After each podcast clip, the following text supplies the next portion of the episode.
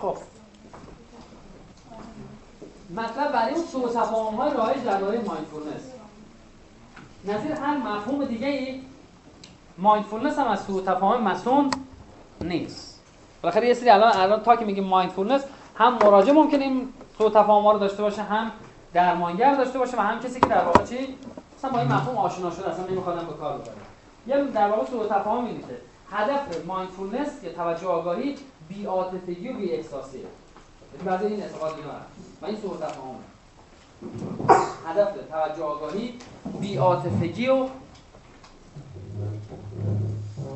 بی‌احساسیه. اصلا همچین چیزی نیست.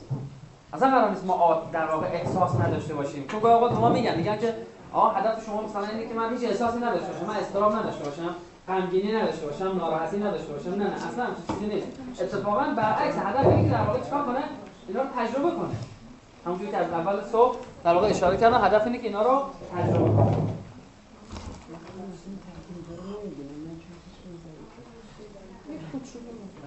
خب درست شد؟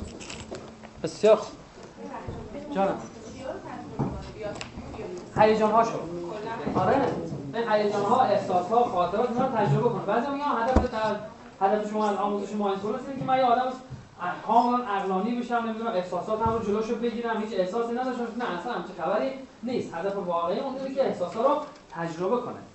دومی در واقع هدف که سوء تفاهمه. فقط حواستون باشه، تیتر زدید دیگه. هدف توجه آگاهی خالی کردن ذهن. ما اصلا همچین هدفی رو دنبال نمی‌کنیم. ذهن خالی کنه. در بعضی از سیستم‌ها چیزا مدیتیشن دارن ها. شاید نمی‌دونم اونایی که الان مدیتیشن بیشتر آشنا هستن شاید بیشتر به ما کمک کنن. بعضی مثلا ذهنتو خالی کن از همه چیز. خب یه نقطه خاصی متمرکز شو و دیگه هیچ چیزی فکر نکن. نه ذات فکر دیگه به ذهنت. اینجا نه. ممکنه به هم نقطه خاص داری تمرکز میکنه، اما میگن کاری به کار افکارت هم نداشته باشه. بگو بجانو برم دیگه، هم کاروان سراغ است دیگه. هدف این نیست که در واقع چی خالی بشه. بعد هدف توجه آگاهی آرامشه. هدف توجه آگاهی آرامشه. ممکنه در اثر مایندفولنس طرف به ریلکسیشن یا آرامش پیدا کنه، ولی هدف ما آروم کردن نیست. میگه هدف این نوع ریلکسیشنه. میگه ممکنه کنارش یه نوع ریلکسیشن هم باشه، ولی هدف اصلی ما این نیست که شما آروم بشید. اتفاقا گاهی اوقات وقتی که طرف داره توجه میکنه به افکارش و احساسات، بیشتر دچار ایموشن میشه. هدف از آرامش نیست. و چهارمین سوء تفاهم اینه که توجه آگاهی یک روش معنوی و مذهبیه.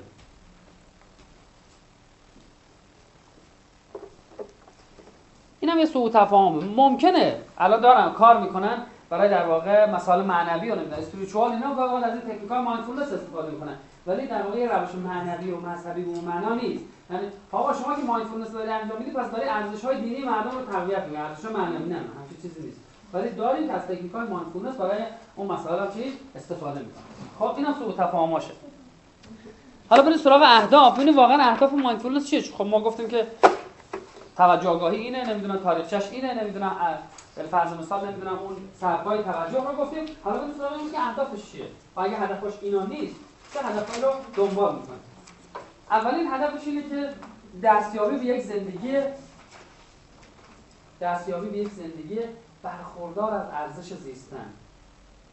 مشکل افراد افسرده، اونایی که میخوان سویساید کنن، نه همین. زندگی‌هاش ارزش نداره. پس یکی از اهداف اینه که یه نوعی میدونید قدر زندگی رو دونستن. قدر این میگن فرصتی که به شما دادن معلوم هم نیست که تموم میشه. قدر این رو دونستن. پس یه هدفش اینه، یعنی زندگی رو قدرش رو بدونیم و بتونیم ازش استفاده کنیم و ارزش زندگی کردن داشته باشیم. شکایت خیلی از مراجعای ما اینه، ما برای چی زنده بمونم؟ هر روز تکرار بدبختی، نمیدونم زندگی فلان، نه برای چی زنده بمونم؟ دلیلش در واقع همین مسئله است. دومین هدفش اینه دستیابی به یک زندگی برخوردار از ارزش زیستن. سقراط جمله داره میگه زندگی وارثی نشده ارزش زیستن نداره. یه جوری در واقع دارن به زندگی یا اون فرصتی که به فرد داده شده غنیمت میشمارن اون فرصت رو. این تو عرفان ما خیلی هست که نمیدونم دم رو غنیمت بشمارید، فرزند زمان حال باشید. در واقع توی اکانوما خیلی زیاد. دومیش در واقع کاهش واکنشگری به در شرایط غیر قابل کنترل. هدف دوم کاهش واکنشگری در شرایط غیر قابل کنترل.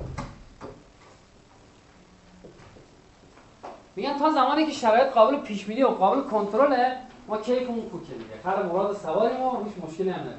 همین که شرایط از کنترل ما خارج میشه، از پیش بینی ما خارج میشه، ما واکنش نشون میدیم. میگن اخ کردن، نق زدن، قر زدن دقیقاً نشون دهنده اینه که شما چی اون لحظه نمیتونی کنترل کنی شرایط و اینجوری داری کنترل رو به دست میگیری. نق زدن، قر زدن و اخ کردن. بچه‌تون داره بازی میکنه، خب بالا پایین میپره صدا میکنه، خب شما اخ میکنید. اخ میکنی یعنی اینکه شرایط قابل کنترل نیست، من میخوام شرایط برگردونم دور حالت کنترل خودم. و جالبی که تو این بحث مایندفولنس میگن مصیبت بشر اینه که واکنش افراطی نشون میده به مسائل پیش پا افتاده. دیروز هم من گفتم که کارگار زلزله بم واقعا فاجعه است. چه میدونم سونامی ایکس واقعا فاجعه است. نمیدونم سیل نمیدونم پاکستان یا فلان واقعا فاجعه است. ولی مشکل بشر اونا نیستن. مشکل بشر میگن وقتی مایندفولنس میگن مشکل بشر اینه که یه سری چیزا پیش پا افتادن مثل یا ترافیکه. آقا امروز برق اومده تاکسی نیست. اینا در مقیاس زندگی و مشکلات زندگی که نگاه می‌کنیم واقعا مشکلات بزرگی نیستن، ولی واکنش شدیدی نشون میده. یعنی واکنشی که من نشون میدم به این مسائل فراتر از خود مسئله است. که گاهی وقتا ما وقتی سن سالمون بالاتر میره مثلا یکی دو ساعت میگم عجب آدمی بودم، میشه اوقات خودم تلخ کردم. شما الان رسیدم دیگه چی میشه؟ دیر رسیدم. یا مثلا نمیدونم سر چه موضوع کوچیکی با هم دیگه بحث کردیم. اگر دقت کنید مشکلات زناشویی هم اینجوریه. داریم ما زوجینی که میان مراجعه میکنن که یک سری مشکل بزرگ با هم بحث دارن، مثلا سری که نمیدونه آقا نمیدونه وفاداریشو زیر پا گذاشته، خب ولی بقیه‌اش نگاه میکنیم سری که نمیدونه مامان تو اینو گفت، بابات اینو گفت، نمیدونه خواهرت اینجوری این گفت، این برادر نامرد پول ما رو نداد، فلان همش اینجوری دیگه. دعوا سر ایناست. میگن آقا مشکلات بزرگ اینا. پس بنابراین اینم مفروضه دوم، یعنی در واقع هدف دوم میخوام کاری بکنم که طرف واکنشگریش رو کم کنه. واکنشگری یعنی میدونید تأمل نمیکنه، این پالسیو ریاکتیو جواب میده، تکانشگره، فکر نمیکنه، اما همه چی هم جواب میده دیگه. آره میگن که کسی که برای هر مسئله جوابی تو آسانش داره این خیلی آدم مستبدیه، خیلی دیکتاتوره. عرض رو میگم یه جایی باید بگی نمیدونم، یا تأمل کنه وقتی جواب میده. آقا میگه شما وقتی که بلافاصله جواب میده در واقع لغو فرنتا فعال نیست، برای همین خاطر میگن دلی ایجاد کنه، تأخیر ایجاد کنه تو پاسخ کنه، نه اینکه دیگه کندی روانی حرکتی باشه، اونم مشکل. آقا مثلا یک کم تأمل، مثلا 5 ثانیه من فکر کنم. یه استادی داشت میگفت یه زوجی اومده من پیشش میگفت از اون سوال میکنم، میگه هنوز جمله من تمام نشد توضیح بده. میگه به اون میگفتم جمله من تو گفت 10-20 دقیقه گذشت، گفتم خب من این نکته رو باید اشاره کنم، شما خیلی سریع جواب میدید سوال من. دلیل اینکه سریع جواب میدید چون فکر نمیکنید به پاسخ کنید. لطف میکنید از این بعد سوال من که تموم شد، جمله هم که تموم شد 10 ثانیه مکس میکنی باید جواب بدی. بعد گفتم برای چی؟ گفتم خب مخت کار بیفته دلی ایجاد کنه که از اینجا جواب بدی. آخه چی از سیستم آمیگدال جواب میدی؟ همینجور پا در هوا نمیده ایموشنال جواب میدی، استدلال به هیجانیه، بخاطر اینکه این کار نمیکنه دیگه. پس هدف ما یکیش هم در واقع اینه. هدف دوم در هدف سوممون اینه که ارتباط موثری با خود برقرار کنیم، یادگیری ارتباط موثر با خود یا خویشتن. و اهداف دیگه هم داره، مثلا نمیدونم کاهش هیجان‌های منفی، افزایش هیجان‌های مثبت، که ما خیلی در واقع اونا رو دیگه کاری بهش نداریم. و یکیش هم میگن دستیابی به ذهنیت خردمند یا ذهن خردمند. میگن ما دو تا ذهن داریم، یه ذهن رشنال داریم، یه ذهن لاجیک داریم. یعنی بیا نیم کره ای هم که نگاه کنید اینجوریه دیگه.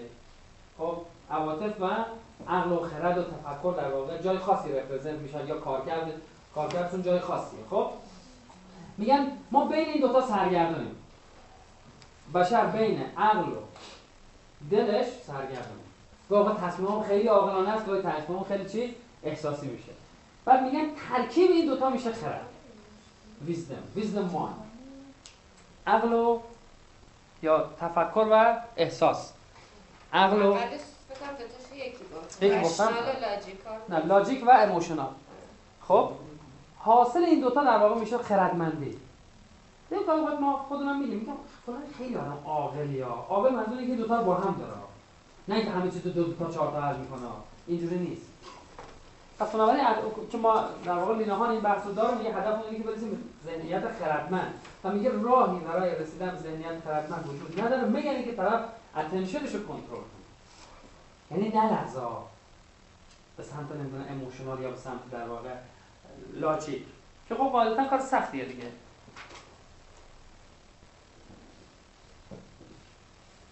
خب اگه سوال خاصی نکته خاصی تا اینجا نیست، دیگه ما بریم سراغ بحث‌های بعدی.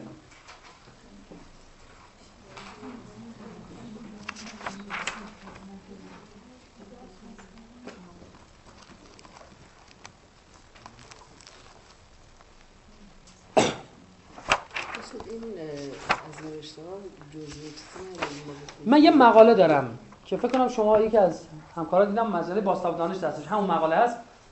آره یه مقاله است به نام معادل‌های فارسی مایندفولنس در مجله باستاب دانش شماره 13. یه مقاله همچین مفصل هم هست.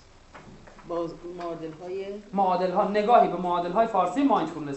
تو این مقاله در واقع ما اومدیم گفتیم چه معادل‌های گذاشته شده و کدوم ایراد داره، ایراد نداره. غیر از اون بحثش در واقع اینه که در واقع دقیق تعریف شده مایندفولنس، اهداف، سوء تفاهم اینا دقیق تعریف شده. 12-13 صفحه است. اونجا تو وبسایتتون اینا نیست؟ نه این مقاله رو نه. فقط باید از مجله تهیه کنید. خب نمیدونم. من از جز سایت شینا در واقع ندیدم. خود انتشار ترجمه داره دیگه. آره. خب اگر تا اینجا سوالی نکته‌ای دارید بگید. سوالی نیست؟ خب من برم سراغ تکنیک‌ها، اینجوری بهتره.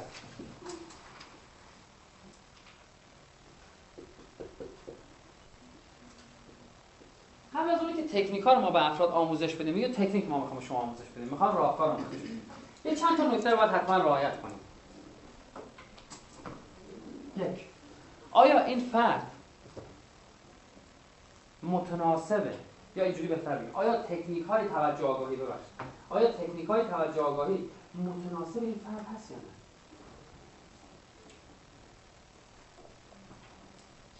این سوال اول ما. آیا تکنیک‌ها تناسب دارن با این فرد؟ از کجا تشخیص میدیم؟ یه جلسه معرفی می‌کنیم. مثلا این فرد باید به قول شما پذیرش رو داشته باشه که به دردش می‌خوره خودش، یعنی من به نظرم باید به این نتیجه برسه. خب ما تو جلسه مقدماتی معرفی می‌کنیم، مایندفولنس رو صحبت می‌کنیم، مفروضه‌هاش رو حتی بعضا یه کاری که من خودم کردم بحث می‌کنیم، بعد تصمیم می‌گیره که آیا به دردش می‌خوره یا نه. یعنی اون میزان علاقه‌مندی چون یه تحقیقی هم که توی مرکز تحقیقات ایز انجام داده بودن اونجا چیزی که تحقیق بودن این بود که اون نمونه‌هایی که حذف کردن کسانی بودن که اصلا علاقه نداشتن، فکر می‌کردن به دردشون نمی‌خوره. این نکته مهمیه فکر می‌کنم که باید نظر حالا خودت رو نکات دیگه هم کردی. درست. مصاحبه انجام میدید دیگه؟ من فکر می‌کنم افراد اصلا به طور عادی چون فعالیت ذهن رو دارن، تقریباً اگه دقت کنیم اصلا افراد توجه به حالشون، توجه به لحظه حالشون معمولاً شاید اگه در روز درس بگیریم خیلی حالا نمیشه 100% بگیم ولی بالاست.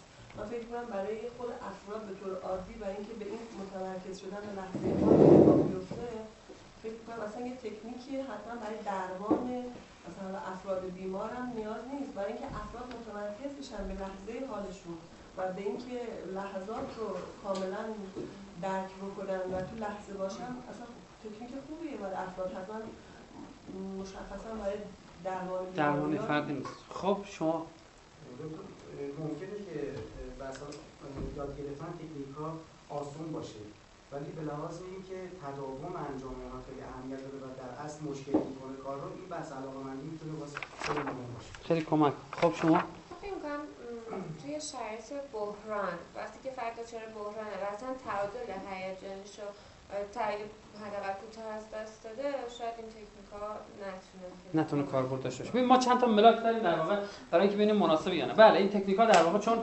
زمان ها رو در نظر میگیره، البته برای عموم هم آموزش میده، اما ما بحثمون اینه که می‌خوام کلینیک آموزش بدیم. خب آیا کسی که اومد واقعا میتونیم اینا رو بچه‌ها آموزش بدیم؟ یعنی هر کسی که اومد این کار میتونیم انجام بدیم؟ خب یه چند تا ملاک داریم. یکی از ملاک‌ها در واقع اینه وجود دزدان توجه. یعنی متوجه بشیم این با اونا درگیره، نشخوار فکری داره، وسواس داره، رومینیشن داره، نمیدونم از به حضور شما نگرانه، افکار منفی زیاد به ذهنش میاد، خاطرات تلخ گذشتهش خیلی داره مرور میکنه. اول مخرج بشه که اینا رو داره، این یکیه. خب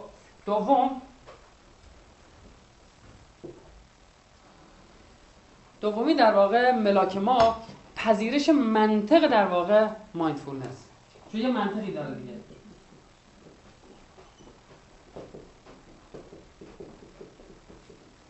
منطقش حالا من الان توی خود اون بس بهتون میگم. به منطقش همینه که شما توضیح میدید ما 4 نوع تعجب داریم. خب الان من اولش رول پلی انجام میدم. 4 تا تعجب داریم، نمیدونم تعجب درونی و بیرونی و فلان. مشکل ما آدم‌ها اینه که نمیتونیم متناسب با موقعیت از اینا استفاده کنیم. خب منطق رو نمیپذیره. وقتی منطق یه تکنیکی نداره شما دیگه برش نمیتونید جلو برید. یعنی باید رشنال رو بپذیرید. منظور اینه. بدونه که این چه کمکی بهش میکنه. گاهی وقتا نپذیرفتن منطق به خاطر اینه که چی؟ من خوب توضیح ندادم. نه من فرض بر اینه که ما خوب توضیح دادیم فلان، نه همه در واقع داره. پذیرش منطق در واقع توجه آگاهی، وجود دزدان توجه و سوم تعهد فرد برای انجام تکنیک‌ها.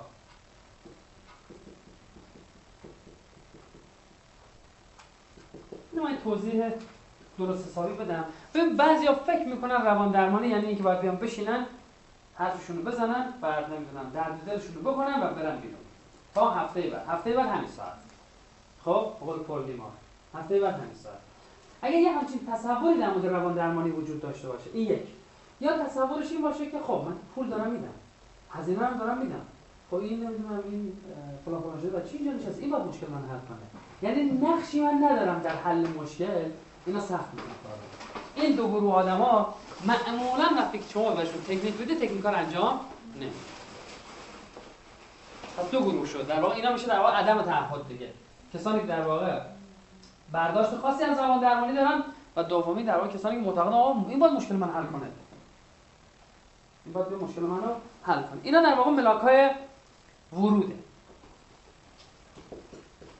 ملاک‌های خروجش چیه؟ یعنی در مورد چه کسایی به کار نبریم. هرچند همونجا که گفتیم چند تا اشاره کردیم. یک، تمایل شدید به تغییر.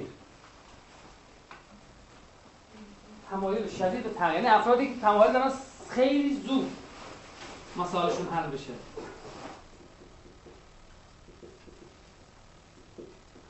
تمایل شدید به تغییر، افرادی که در بحران قرار گرفتن. بحران یعنی اصلا نیازه که کمک کنیم از مشکلش در بیاد، حالا بعد برسه. آخه چرا تا بخوام مایندفولنس یاد بدیم میمیره دیگه، مرده دیگه.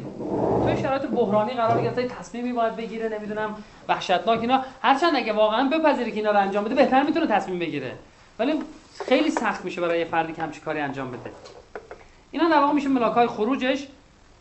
بعدش هم در واقع یه مصاحبه‌ای که خب ما قاعدتاً داریم حالا برای در واقع افراد.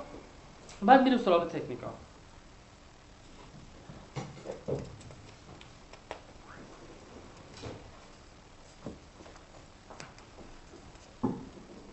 شما نگاه میکنید اینا وسواس فکری داره، بسیار هم وسواس فکری داره. پس نمیدونم از حضور شما منطقه نمیدونم توجه آگاهی رو پذیرفته، میگه تکنیکا رو انجام میدم. خب بعد میگیم خب شما چقدر فرصت داری برای انجام میدن؟ میگه من حقیقتش هفته بعد پرواز دارم دیگه، تو یه هفته کاری برای من انجام بده، هفته بعد پرواز دارم. یا مثلا نمیدونم 4 روز مونده به در واقع جلسه دفاع شما، میگم استراب امتحان دارم یا استراب سخنرانی دارم. تمایل شدیدی داره که تو همین مدت تغییرش کنه. حالا یادتون باشه تکنیکتون خراب نکنین، ابزارتونه. برای هر کسی به کارش نبرید. برای کسی به کارش بره آمادگیشو داره، چون بعدش گیر میندازه شما رو دیگه. میگه اینا کاربرد نداره، به دردم نمیخوره، نمیدونم آقای دکتر صداتون از جای گرمی میاد بیرون، گود نشستی میگی لنگش کن. شما روانشناسا هم همه تو یه چیزتون میشا. خب در نهایت تبدیل میشه به این. اگر در واقع تکنیک رو حالا میخوام تکنیک رو بگیم، چند تا در واقع مقدمه رو. اون یه مقدمه بود که آیا اصلا یا در واقع تناسب داره یا نه. دوم رشنال یا منطق زیربنایی مایندفولنس بهش میگیم. mindfulness. وقتی داریم منطقش رو بهش میگیم، لطف میکنید از فرد سوال میکنید. یعنی بلافاصله نمیگید مثلا خب من بذار توضیح بدم بهتون. توضیح میده شما تا حالا چیکار کردید، چقدر کاربرد داشت. همون مسابقه در واقع انجام میدید، نه مسابقه تشخیصیات. تشخیص بالینی نه، اونجا فرض کنید شما انجام دادید. اینجا داره زمینه رو متهیا میکنید برای اینکه به فرد آموزش بدید. و در نهایت همون در واقع اون 4 تا سبک توجه رو توضیح میدید برای خود فرد و بعد در واقع چیکار میکنید؟ آماده میشه که تکنیکا رو انجام بده. خب یه نفر نقش یه مراجعه بازی کنه. خیلی مراجعه هم در واقع خنگول نباشه، مثلا سوالم بکنه نمیدونم چیزی هم باشه. اونش خیلی مهم نیست. من میخوام منطق تکنیک شما بازی میکنید. چون مراجعه سوال دارن از ما دیگه. آقا سوال میکنن میگن مثلا آقا دکتر این چجوری میشه این، آقا من خیلی اعتماد ندارم به اینا، نمیدونم فلان اینا. اون سوالای معمول نمیخوام، یه رول پلی خیلی نایس و همه چیز درست اینا باشه. که قاعدتاً رول پلی‌هایی که در کارگاه‌ها برگزار میشه با بیمار واقعی فرق می‌کنه. آره چون اکستریم دیگه، یا یه مراجعه میشه که همه چیز ایراد میگیره نه، یا هر چی میگه درست تمومش میره. خب اون چالنجینگ نیست، اون وسط وایسه که مثلا یه سوال بپرسه، مثلا متوجه یه موضوعی نشه، دوباره سوال کنه. حالا سعی می‌کنیم که اون حالت واقعی اعمال بشه. خب مشکلی نداره جا می‌بینید؟ خب نه من همینجا میشه چاقو، من باید وایت‌بورد توضیح بدم دیگه. خب مقدمات کار انجام شده، فرض کنید همه چیزا انجام شده. آخه یادم دکتر هاشمیان روان درمانی به ما تدریس می‌کردن، بعد گفت که اولین کاری که با مراجع انجام میدید چیه؟ گفتیم مصاحبه. گفت نه قبل از اون. گفتیم نمیدونم مصاحبه پذیرشی. گفت قبل از اون. گفت از اولین کاری که انجام مراجع میاد داخل چیکار می‌کنه؟ بعد هی گفت آقا تعارف کنید بشین دیگه، آقا سر پاک نمی‌تونید تشخیص بدید. خب حالا فرض کنید شما این مراحل طی شده دیگه، ایشون اومده اون من اون کارهای مقدماتی اینا رو اول انجام دادم، فقط می‌خوام منطق تکنیک رو و واقعا اون ملاک‌ها رو داشته، یعنی ملاک‌های رومینیشن یا اون دزدان توجه رو داشته، من می‌خوام براش به کار بگیرم. خب حالا کمال شما در واقع یه سری مسائل مطرح کردید که ذهنتون درگیره، خیلی اشتغال ذهنی دارید اینا.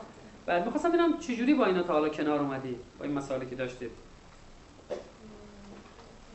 در روز مدام با خودم حرف می‌زنم و موقعی که می‌خوام بخوابم اصلا همینجوری یک ساعت نیم همش بهشون فکر می‌کنم. خب مدام از خودم سوال می‌پرسم، تحلیلش می‌کنم، میگم چرا اتفاق افتاده، موضوعی که تو زندگیت اتفاق می‌افته. آره مثلا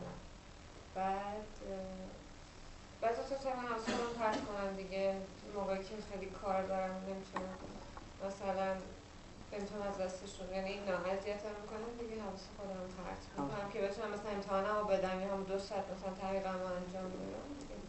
حواس خودم اون موقع در چون مجبور میشید از این حواستون پرت می‌کنید تا درستون بخونید، ولی بعد از اون درس می‌خونید اینا دوباره سرکله فکر اینا پیدا میشه.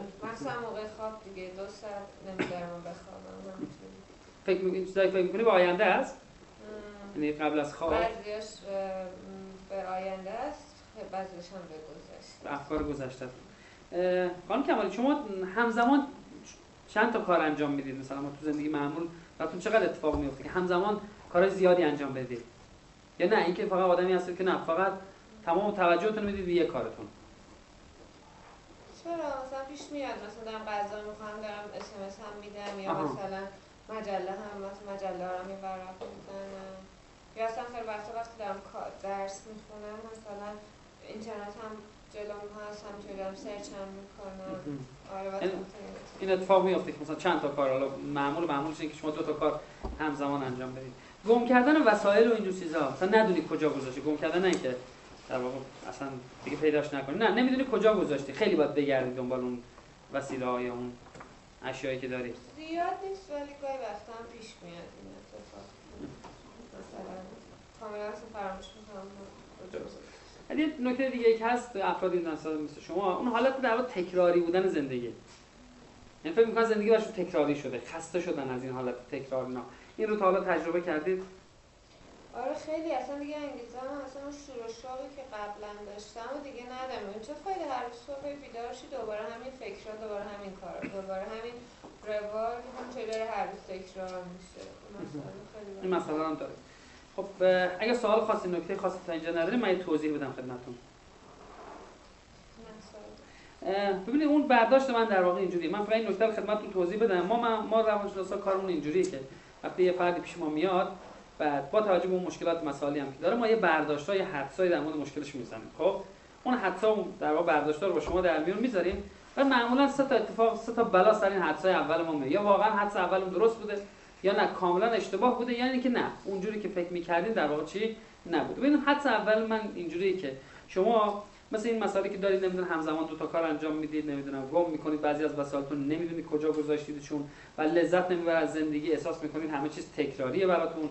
پس قبل از خواب نمیدونم چند یکی دو ساعت در واقع شما خوابتون نمیگیره، ذهنتون تو زمان حال نیست، یا میره گذشته یا میره آینده. در مجموع اینا در واقع ما رو به این نتیجه میرسونه که شما از در واقع توجهتون خوب نمیتونید استفاده کنید، یعنی مثل اینکه کنترل رو اون ندارید. اگه موقع خودم باید توجهم کنم، میشه یه بخشش دست خودمون باشه، یه بخشش رو میتونه دست خودمون باشه.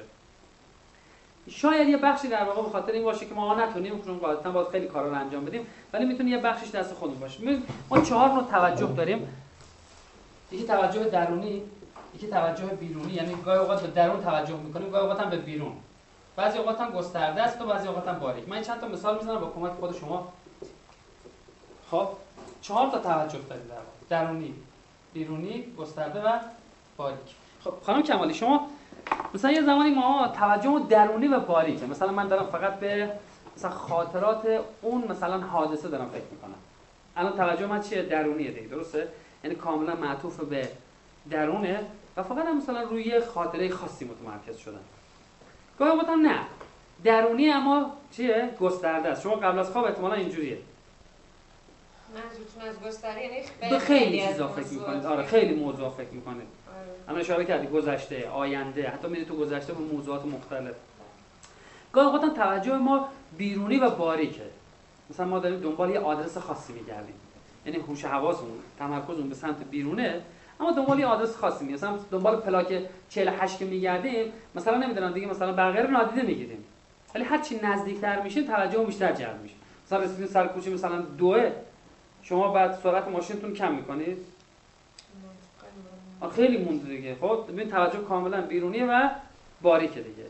یه زمانی هم نه، توجه ما بیرونی و گسترده است. مثل اینکه مثلا نمیدونم رفتیم مسافرت، میخوام به همه چیز توجه کنیم.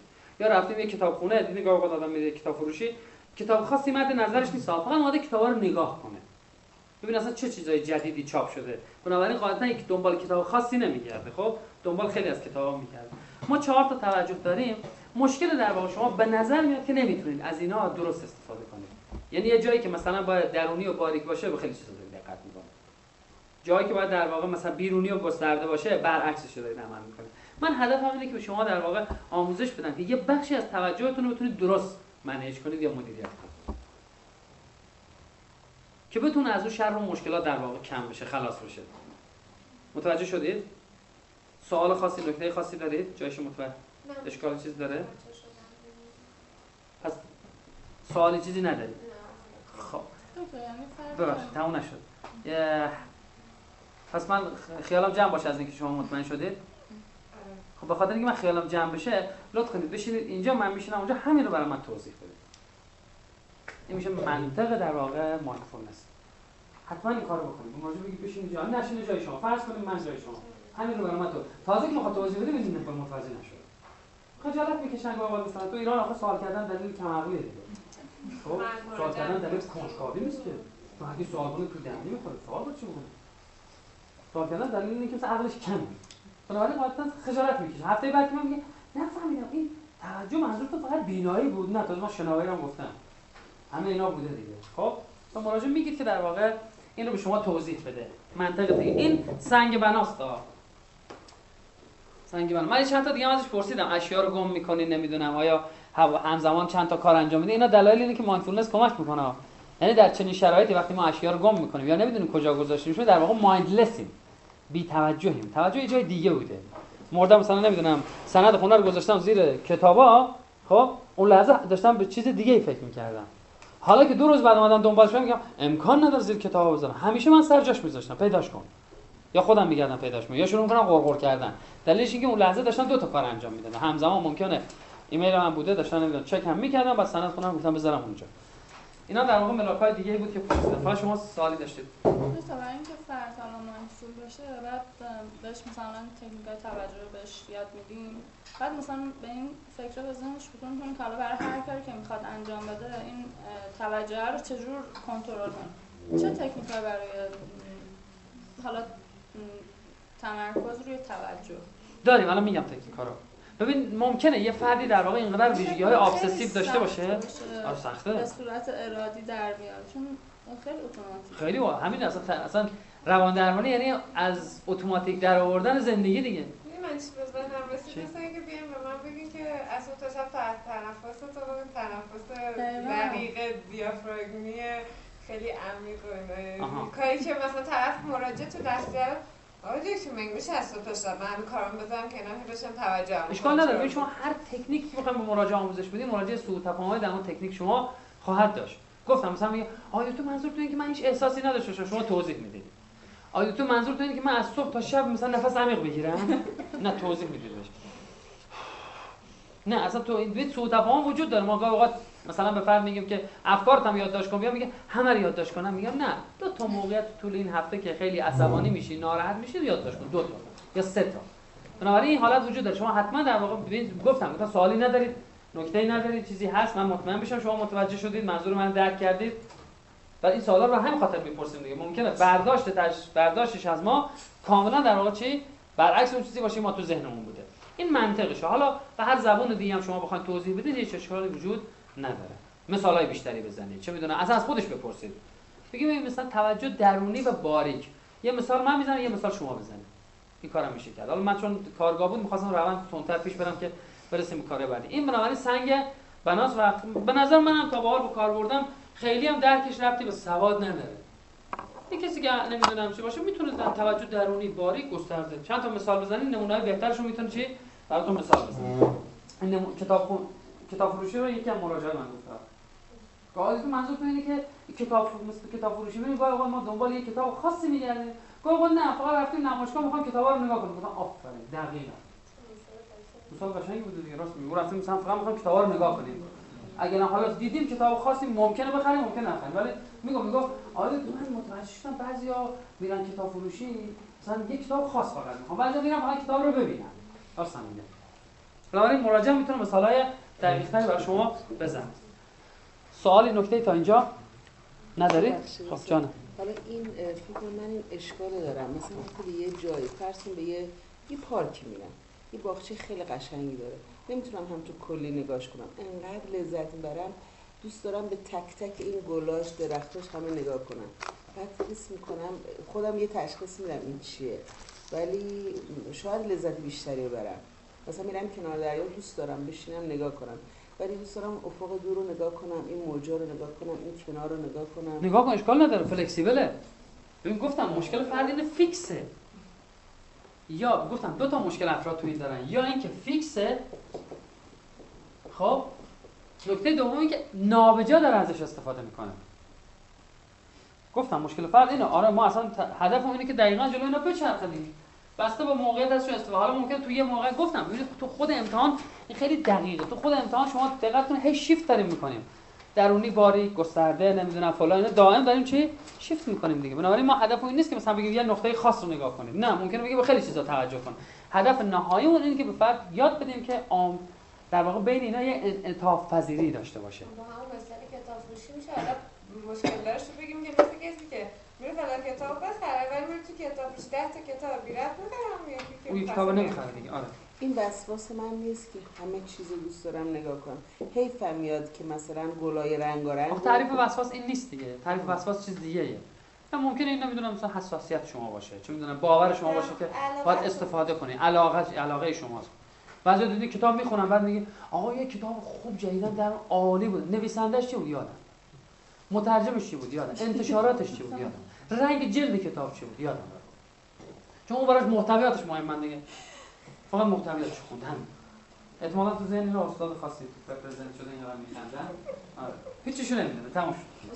ولی بعضیا مثلا قشنگ تا میگی مثلا میگه آقا سال فلان چاپ فلان کتاب عالیه، نمیدونم قیمتش حتی به شما میگه، چون اون سطح اول رو نگاه کرده دیگه، فصلا رو نگاه کرده دیگه. خب یعنی توی این مسئله توجه خود مشاور مبتلا به همین مشکلی است که مراجعه داره. مثلا فرض کنید که خیلی چیزا پیش میاد که آدم برای همین خاطر ما در تکنیک کنه، میخوام بگم که اونجا مشکل ایجاد نمیشه. نه ببین، برای همین خاطر ما در تکنیک‌های در واقع شناختی رفتاری و من جمله مایندفولنس بحثی داریم به نام نورمالیزیشن. خب نورمالیزیشن یعنی چی؟ یعنی اینکه به فرد آموزش بدیم که تفاوت من و شما تفاوت کیفی نیست. تفاوت آدم‌ها کمیه. منم گاهی اوقات دچار نشخوار فکری میشم، منم گاهی اوقات دچار نگرانی میشم، منم فکرای نامربوط به ذهنم میاد، احساس غمگینی، ناراحتی، حتی گاهی اوقات اضطراب، افسردگی دارم. اما تمام تفاوت ما رو این سه تاست. تفاوت آدم‌ها رو این سه تاست: شدت، مدت، فراوانی. و در نهایت هم وقتی میخوام بگم کسی خوب شده، برای سه تا قضاوت میکنه دیگه. شدت یعنی چقدر مشکل، شدت منظوره که چقدر رو زندگیتون اثر گذاشته. چه مدت زمان درگیر نشخوار فکری هستی؟ چقدر براتون تکرار میشه؟ مثلا کی بوده تو عمرش که دچار بیخوابی نشه؟ خب شدیم دیگه. حالا ممکنه من نوعی مثلا نمیدونم ماهی یک دفعه، چه میدونم مثلا یادم نمیاد آخرین باری که بیخواب بودم کی بوده. یه مراجعه میاد میگه من هر شب درگیر بیخوابیم. خب معلومه دیگه فراوانیش زیاده. بعد چه مدت بیخواب میشی؟ میگه 2 ساعت. یعنی من 20 دقیقه بعدش خواب میرم. چقدر رو زندگیت اثر گذاشته؟ اونی که هر شب خب معلومه صبح دیر از خواب بیدار میشه، دیر سر کار میره، توبیخ میشه، نمیدونم تأخیر میخوره، به عنوان یه کارمند نمیدونم بی‌انضباط شناخته میشه. حالا یه نفرم ممکنه نمیدونم تو طول 2 ماه، 3 ماه نمیدونم مثلا 2 دفعه ساعت کاریش مثلا 8 نباشه بشه 8.5. نه، اتفاقی نمیفته. بنابراین ما ملاکمون اینه و همین خاطر در واقع نورمالیزیشن رو داریم. تفاوت بین آدما، حالا نه درمانگر و مشاور، درمانگر و مراجع، تفاوت بین آدما تفاوت کیفی نیست، تفاوت کمیه. همه چی پیوستاریه. اینجوری نگاه کنید شما راحت ترید. به یکم برید عقب‌تر، چون من میام شما مجبورید پاتون رو جمع کنید. خب جانم، سبکای توجه دوره عمر انسان‌ها اگه توجه کنید احتمالاً باید تو دوره‌های سنی تمرکزها، یعنی سبک توجه‌های ما متفاوت باشه. مثلا دوره کودکی نوع توجه کودک جوری دیگه، آدم بزرگسال، آدمی که سنش بالاتر میره، مثلا ایشون که گفتن حالا به نوعی مثلا توجهشون گسترده است و بیرونیه. ولی ما داریم کسی که بعد از دوره بازنشستگی سبک توجهش درونی و گسترده است و اونم منفی. ما بیشتر با آدما مشکل دار داریم کارو. آره، روند تکاملیش یا تحولیش شما میتونید. بچه که خب مثلا نمیتونه بین را شیفت کنه. بچه شما در نهایت مثلا بهش بگی که مثلا به من نگاه کن. نگاه میکنه. مثلا 2 ثانیه نگاه میکنه، چیز جذابی نمیره، کلاشو برمیگردونه. ولی آدم بزرگسال وقتی میگه به من نگاه کن، ممکنه مثلا منتظر باشه که نگاه کنه، مثلا شما چیزی بگید، بیشتر نگه میداره. این فیکس میکنه. تمرکز یعنی نگه داشتن توجه. و برای همین خاطر سخته. ببین تمام بحث اونها اعصاب داره، میگه همش رو اتنشنه. کاملا درست میگه. ممکنه تو شرایط ما برای افراد بیمار، افراد مشکل دار داریم با صحبت میکنیم، اونایی که واقعا ملاکار دارن دیگه، مشکل فکری داره، استراب رو داره، افسردگی رو داره، وسواس فکری رو داره، برای این افراد داریم صحبت میکنیم. خب بریم سراغ تکنیک‌های بعدی.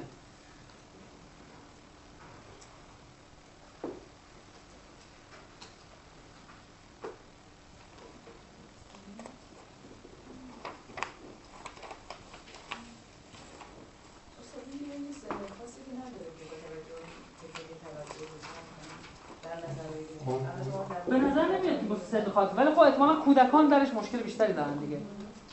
کودکان احتمالاً تو اجراش مشکلات بیشتری خواهند داشت. اونا ممکن از ابزارهای استفاده کنن دیگه. مثلا یه شیئی باید باشه. به کودک نمیتونی اینستراکشن بدی، دستورالعمل بدی، فکرت در واقع یه جا جلب کن. اونو بیشتر آموزش میدن دیگه. من فکر میکنم من نمیتونم. گاهی میگن بازی تفکر کودکه. بعد من میگم بازی به این دلیل تفکر کودکه چون تماماً اتنشن کودک رو درگیر میکنه. تمام اتنشن رو، چون اسباب بازی بهش میده نگاه نمیکنه. ولی گاهی اوقات مثلا مادر رفته اسباب بازی خرید، مثلا 5000 تومان، 10000 تومان. خب یا خاله مثلا یه دونه این خرسا گرفته که مثلا معلومه این سر کوچه خریده برده 1500 تومان. ببین اون خرسا دوست داره، قشنگ اتنشنش اونه، اونو میگیره بیشتر درگیر اونه. ولی اسباب بازی 15000 تومانی، 30000 تومانی مثلا 2 دقیقه نگاه نمیکنه. اتنشن من میتونه بازی به این دلیل تفکر کودک میده چون تماما اتنشن کودک رو درگیر میکنه. حتی نباید، من نمیخوام دچار خطر بشم که همه چیزو در واقع ریداکشنش کنم به توجه. هی دارم بولدش میکنم برام مهم بشه. بگن اینجوری بگیم خب تفکر در واقع چیزی میشه، فاشیستی میشه دیگه. همه چیز توجه مهم. مثلا از جوانان، مثلا جوانایی که پشت توضیحی که وسیع از این علائم رو دادن و با این توجه خیلی دارن. آره دیگه اونا معمولا آدمای باهوشن ولی عقلاتن. واقعا عقلاتن دیگه. یعنی نگاه می‌کنیم سر خوب نمیتونه منیج کنه، احساسات خوب نمیتونه مدیریت کنه، درگیر مشکلات چه غیر از بحث تحول نوجوانی. چون این دو تا با هم فرق می‌کنن دیگه. عقل باهوش فرق می‌کنه. یعنی فهم ممکنه آدم باهوشی باشه ولی عقل نداشته باشه. خیلی داریم مثلا استاد دانشگاه فول پروفسوره بعد به بچه‌هاش بگیم مثلا نمیدونم احساس درونیتون در موردین بگی فکر می‌کنه باید جانور طرفشون داریم دیگه. بنابراین اون تفاوت داره. پس بریم در واقع سراغ تکنیک دوم. تکنیک دوم رو در واقع اسمش رو نمیگم، بعد من رول پلیش که انجام بدیم میگم. منطق تکنیک اول میشه منطق در واقع زیربنایی تکنیک‌های ماندفولنس، یعنی آماده سازی، سوسیالیزیشن. آها. بعد از در واقع این هم باید خدمتتون بگم. شما قبل از اونی که در منطق رو که گفتید، منطق تکنیک‌ها رو گفتید، اصول و شرایط درمانتون هم باید بگید. یعنی بیمار باید بدونه اصول و شرایط درمان شما رو، قواعد درمان شما رو باید بدونه. منظور از قواعد چیه؟ فراوانی جلسات در هفته. مثلا هفته چند جلسه پیش شما میتونه بیاد؟ خب بعد مدت زمان جلسه، اینا رو باید بهش بگید. چند مثلا چه مدت زمان شما تو جلسه هستید؟ جلساتون چند دقیقه‌ایه؟ سبک APA میری 45 دقیقه‌ایه، نیم ساعته است، چند دقیقه؟ اینا رو باید بهش بگید. و نکته مهمترش اینه که تأکید رو تکالیف خانگی. تأکید رو تکالیف خانگی که حتما شما یه سری تمرین، من معمولا تکلیف نمیگم، میگم تمرین. یه سری تمرینایی به شما میده، شما تمرینات رو تو خونه اجرا می‌کنید، برای ما نتیجه‌شو میاره. این صفحه خیلی مهمه. حالا دیگه اگر کنسل کردن رو میگید، اگه من کنسل کردم چقدر جریمه داره؟ شما ده اون دیگه چیزای شخصی خودتونه، ولی جزء قواعد درمانه. مثلا طرف نشینه مثلا فکر کنه نمیدونم وقت نامحدوده. ما یه دوستی داشتیم به من گفت من بیام پیش شما، گفتن نه تو پیش من نمیتونی بیاد چون دوستم هستی نمیتونی پیش من بیاد، ولی من میتونم دوستان رو معرفی کنم، برو هر کدوم اینا رو واقعا وقت دادن گفت وقت دادن. بعد اومد زنگ زد بهم گفت که ببین من رفتم پیش یکی از اینا، ولی خیلی هزینه‌هاتون سرسام‌آورا. گفتم که نمیدونم چجوری بود از اینا سرسام‌آور. گفت من رفتم نشستم نمیدونم 110,000 تومان ازم گرفتن. گفتم چجوری 110 تومان میگیریم؟ 110 تومان بلا چجوری بوده؟ گفت وقتی من بیرون اومدم اون منشی به من گفته که شما از این ساعت تا این ساعت داخل بودید. گفتم آقا من نمیدونستم، خانم خب من گفتید مثلا فرض کن جلسه‌مونه، یعنی بهش نگفتم بابا جلسه ما مثلا 45 دقیقه، جلسه‌مون نیم ساعت است. کنترل می‌دافت دیگه، روانشناسا فکر کردن اون روانشناس نبوده. گفتم که حالا این نشسته دیگه پولشو داره میده، کنترل میده، از وضع خاطرات بره کودکیش تعریف کنه برامون. برای اصول و قواعد حتما باید مراجعه بگید. جان شما چیکار می‌کنه اگر فرد انجام نده هفته بعد؟ اگه انجام نده اینا که یه بحث دیگه است. من برای اینکه آمادهش کنم که تکالیف رو انجام بده، معمولا یه استعاره‌ای دارم، اون استعاره رو به کار می‌گیرم. استعاره هم اینه که به مراجع میگم، اونایی که کارگاه با من داشتن آشنا با این استعاره یا تمثیل، به مراجع میگم الان چند نفر تو اتاقه؟ قاعدتاً میگه دو نفر. مثلا توهم نداره که میگه دو نفر. خب بعد میگن از سه نفره. من می‌خوام توهم رو بهش القا کنم. میگم سه نفره. میگن نفر سوم کیه؟ میگن نفر سوم شما مشکل داره. حالا هر مشکلی هست، اضطراب، افسردگی، نگرانی. میگن چون سه نفر هستین، سه تا راه هم بیشتر نداره.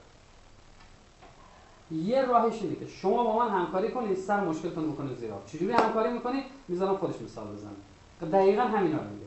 میگه تکالیف رو انجام بدم، تمرینا رو نمیدونم، درست دقیق کنم، جلساتم رو بیام یا خودم بهش مثال بزنم. اگه نتونست میگم راههای همکاری شما با من ایناست. جلسات منظم بیارید، بین جلسات وقفه نندازید، تو جلسات در واقع به من بگید کدوم تکنیک‌ها اثر گذاشتن یا نداشتن، رو دروسی رو بذارید کنار و اینا در واقع روش‌های جدی بگیرید کار رو. این یه راهش. یه راهش هم اینه که شما با مشکل همکاری کنید، سر من بکنید زیاد. چجوری؟ همینا رو برعکس انجام بدید.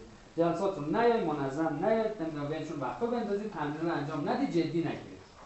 و راه حل سومش که جالب میتونه باشه، اینکه من با مشکلتون همکاری کنم، سر شما کلا می‌گیرم. چجوری؟ نمیتونم به شما کمک کنم. میگم حالا شما ادامه بدید. تعداد جلسات بیشتر از اون چیزی که شما نیاز دارید تخمین بزنم. کمتر بگم، به شما امید واهی بدم، شما رو ناامید کنم. پیش اون فرد مورد نظر و متخصص شما رو نفرستم. در واقع شما رو آب‌باریکه زندگیم قرار بدم. حالا دقت کنید چقدر ما متخصصین بهداشت روانی با مشکل مراجعان همکاری می‌کنیم. پس وقت وابسته است آقای دکتر جانم، شما اگر انجام نده چیکار؟ دلیل انجام ندادنش رو چک میکنم. نفهمیده موضوع رو، درک نکرده اهمیتش رو، انگیزش کمه و خودش رو در شأن این تکلیف نمیدونه، چون بعضی از نارسیسا وقتی بهشون تکلیف میدی خودش اصلا در شأن این کار نمیدونه. عجل به شأن کار خیلی بزرگتری بهش بدی، تنفس بگیرم مشکل هم حل بشه. خب دلیلش چیه؟ اونا رو چک میکنم. من خوب توضیح ندادم، در واقع مجابش نکردم که مشکلات رو باید بیرون حل کنی، اصلا اون اعتقاد داره که باید مشکلاتم تو کلینیک حل بشه. چرا ربطی داره من برم بیرون نفس بکشم بیام اینجا که چی؟ یعنی در این افکارا رو یادداشت کنم، دلیلش رو جستجو میکنم. میگن کسی که کنجکاوی نداره، میگن نه، این در واقع جمله خودم، اعتقاد شخصی خودم، کسی که کنجکاوی نداره روان‌درمانی براش حرومه، مضر هم هست. کنجکاو انجام نداده، کنجکاو باید باشین چی شد انجام نداده، دلایلش رو پیدا می‌کنی، بعد اونا رو رفع می‌کنی. خب برید جان. خواهش من معمولا وقتی همچین موردی پیش میاد ببینم تکلیف رو انجام نمیده و هیچ کدوم از اینا نبود، سعی می‌کنم اون مراجعه رو دیگه نبینم، میرم یه روش رو دیگه نمی‌بینم، احساس می‌کنم که اون ارزش واسه این کار واقع نیست، کاری هم انجام نمیده، بنابراین در نهایت من به اون نتیجه‌ای که می‌خوام نمی‌رسم، بعد آخرش بدهکارم میشم، ایجاد میشه. آره میگن دو تا، حتی جایی که من می‌دونم دو تا در واقع کتاب انگلیسی در مورد هام ورک در سی وی تی وجود داره، مثلا اینکه چجوری تکلیف رو مراجعه بدی، چجوری در واقع مجابش کنی، انجام بده، متقاعدش کنی، رشنالش رو در واقع قبول کنه.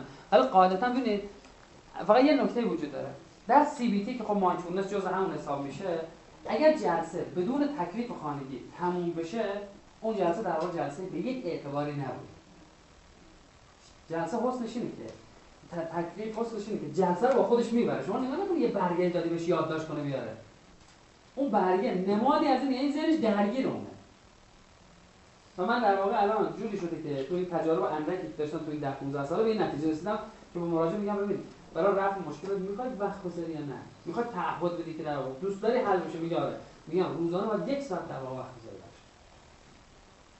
اینکه فقط خونه ها رو پر کنی بیاری برای من کافی نیست، مخصوصا تو مایندفولنس. میگم تو برنامه 1 ساعت وقت میذاری براش. خودت میگی آ 1 ساعت کمه، 1 ساعت بذار. چون دیدم با زمان خیلی بهتر در واقع میشه. تا اینکه بگه انجام، اونجا میگه انجام دادم دیگه. یه مراجعه داشتم بهش، مراجعه وسواس فکری بود، بعد وسواس فکری داشت، پسر نوجوان، بهش گفتم که شما این کتاب رو هم بگیرید، فقط دو فصل اولش رو مطالعه کنید. خب اینا یه هام ورک دیگه. بعد ساعت 4 اینا بود، تو کلینیک بودم، بعد اون منشی گفت که ببین آقای فلانی ساعت 7 وقت داره، زنگ زده میگه من با شما کار دارم. گفتم مراجعه که تموم که شد من باهاش صحبت کردم. بعد گوشه دیگه گفتم چی؟ آقای دکتر این کتابی که گفتید اسم نویسنده‌اش چی بود؟ بعد گفتم سرسودان بود. گفتم کجای الان؟ تو انقلابم. گفتم الان می‌خواد بگیری کتاب رو؟ هفته قبل که بهت گفتم. گفتم الان رسیدم بگیرم. گفتم حالا بگی کتاب رو بیا من حساب می‌رسم. چون نوجوانی بود. نه خب اینو تکلیف اندازه نمی‌شه. هفته قبلش گفتم سه‌شنبه، بعد سه‌شنبه علاوه ساعت 7 وقت داره، ساعت 4 زنگ زده کلینیک اسممون چیزو بگو. قاعدتاً ما در واقع رو انجام تکالیف خانگی سخت در واقع باید بگیریم با مراجعه. سخت میگیریم. این جایی که کوتاه نمیام. کوتاه اومدن نه که در واقع بندازیم شاید جلسه بیرون. نه.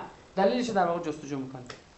ببخشید فردی است که معرفیش کردم به یه هم روانپزشک هم مشاوره، ولی هم این که مراجعه میکنه اونا میگن همین که میاد خودش خوبه، ولی اصلا تمریناتو انجام نمیده و برای همین الان 2 ساله برای مشکل تقریبا میشه گفت ساده، زمین که دارو میگیره، مشاوره میره، هنوز نتیجه نداره. دارو هست دیگه. و هرچی هم بهش میگن اینا رو باید انجام بدی، یعنی نه ببینید اینا رو انجام بدی نه، هست شرایط در واقع باید براش بزنی، شرایط. چون من یادم که دکتر صاحبی برای مراجعه که واقعا بهشون میگم واقعا شما آماده تغییر هستید؟ بعد میگم آره آقای دکتر آماده‌ام. میگن حالا خیلی سریع جواب نده، یه خورده فکر کن. میگن من آماده تغییرم. میگم پس یه سری قواعد بزنیم ببینیم واقعا شما در چند مرده حل بشه. میگم باشه. میگم یکی از قواعد این باشه که اگر شما جلسه بعد اومدید تکالیف جلسه قبل رو برگزار نکنید، هزینه رو بدید جلسه برگزار نشه. میگم آها یه بار دیگه بگید. اینا مش قواعد رو گذاشت دیگه، بعضی این کارا رو میکنن دیگه. ولی خب اون کسی که این کارو میکنه ما یه مقاومتی داریم به نام سلف هندیکپینگ. من اصطلاح فارسیش گذاشتم موش مردگی. خب آخر 2 سال اومده الان شما طلبکاره. روانپزشک که فلان شده که به من دارو داد، من خوب نشدم. روانشناس هم اینجوری بود، خوب نشدم. مشاور هم اینجوری بود، من مدعی دیگه. تکالیف حتما با جدی بگیرید. حتما. ما داشتیم یه بحثی تو اینجا داشتیم به نام اصول مبانی که یک روز روی تکالیف خانگی بحث کردیم. این هنر مشاغله فکر میکنم که بتونه اونو یه راهی پیدا کنه، این خلقش پیدا کنه که بتونه تنبلیه. فقط میگم یه فردانی. آخه تنبلی گاهی اوقات خودخواسته است، گاهی اوقات بیماریه. یعنی فقط به عنوان اینکه تنبلیه نگاه نکنید، تنبلی بیماریه. در واقع این بیماری این آسیب شناسی داره. آسیب یعنی میتونه یه مؤلفه‌های آسیب شناسی و روانشناسی زیرش پیدا کنه. خب بریم سراغ تکنیک دوم. تکنیک دوم آگاهی از قضاوت‌های منفی.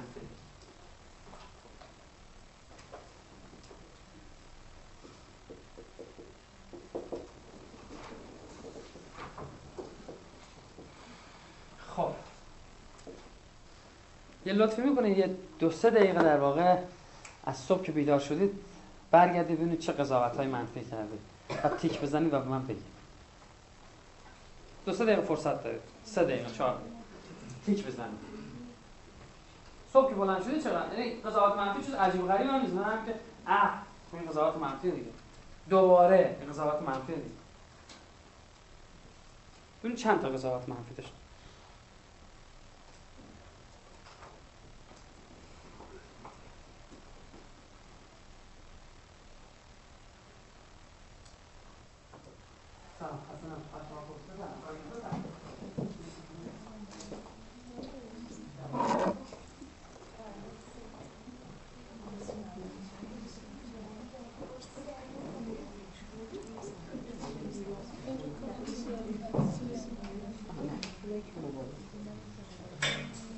نوشتید؟ همون شد، یعنی اینقدر کم بود که سریع نوشتم. کم. خب چند نفر بخونن ببینید چند، این تعدادشو بگن ها، نمیخوام مواردشو بگن. شما 3-4 شما 2 خب شما 15 شما نداره هستم 15 خب میدونم نه اقدام نکنید، همون که داریم کافشون 6 تا 4.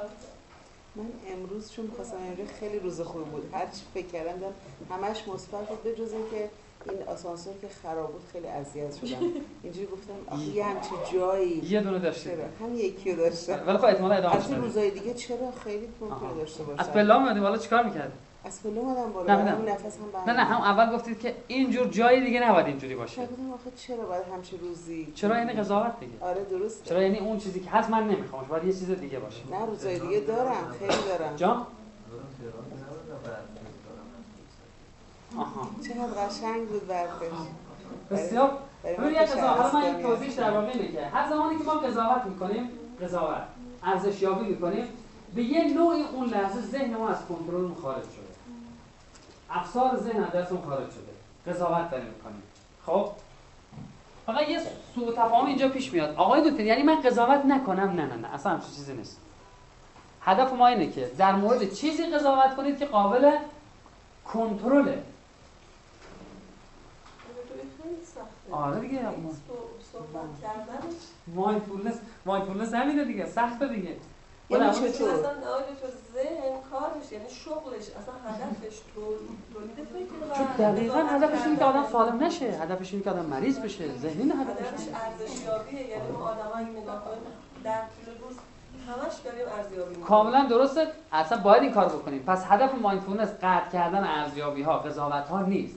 هدف مایندفولنس تو این تکنیک هدف اینه که چی؟ جاره به سمت چیزایی که قابل کنترله، قابل تغییره. مثلا در مورد ترافیک تو برای چی قضاوت می‌کنی؟ قابل کنترله مطلق، قابل پیش‌بینیه ابدا. خب حالا من استفاده کنم، ذهن از کنترل از دستم خارج نشه. ببین اینا در واقع فقط اشاره بکنم، الان که داریم میگیم این دیگه معناش نیست که چقدر قشنگه نمیدونم، نه روش داریم دیگه. این روش در واقع در نهایت به اینجا میرسیم ها، نه با این تکنیک ها.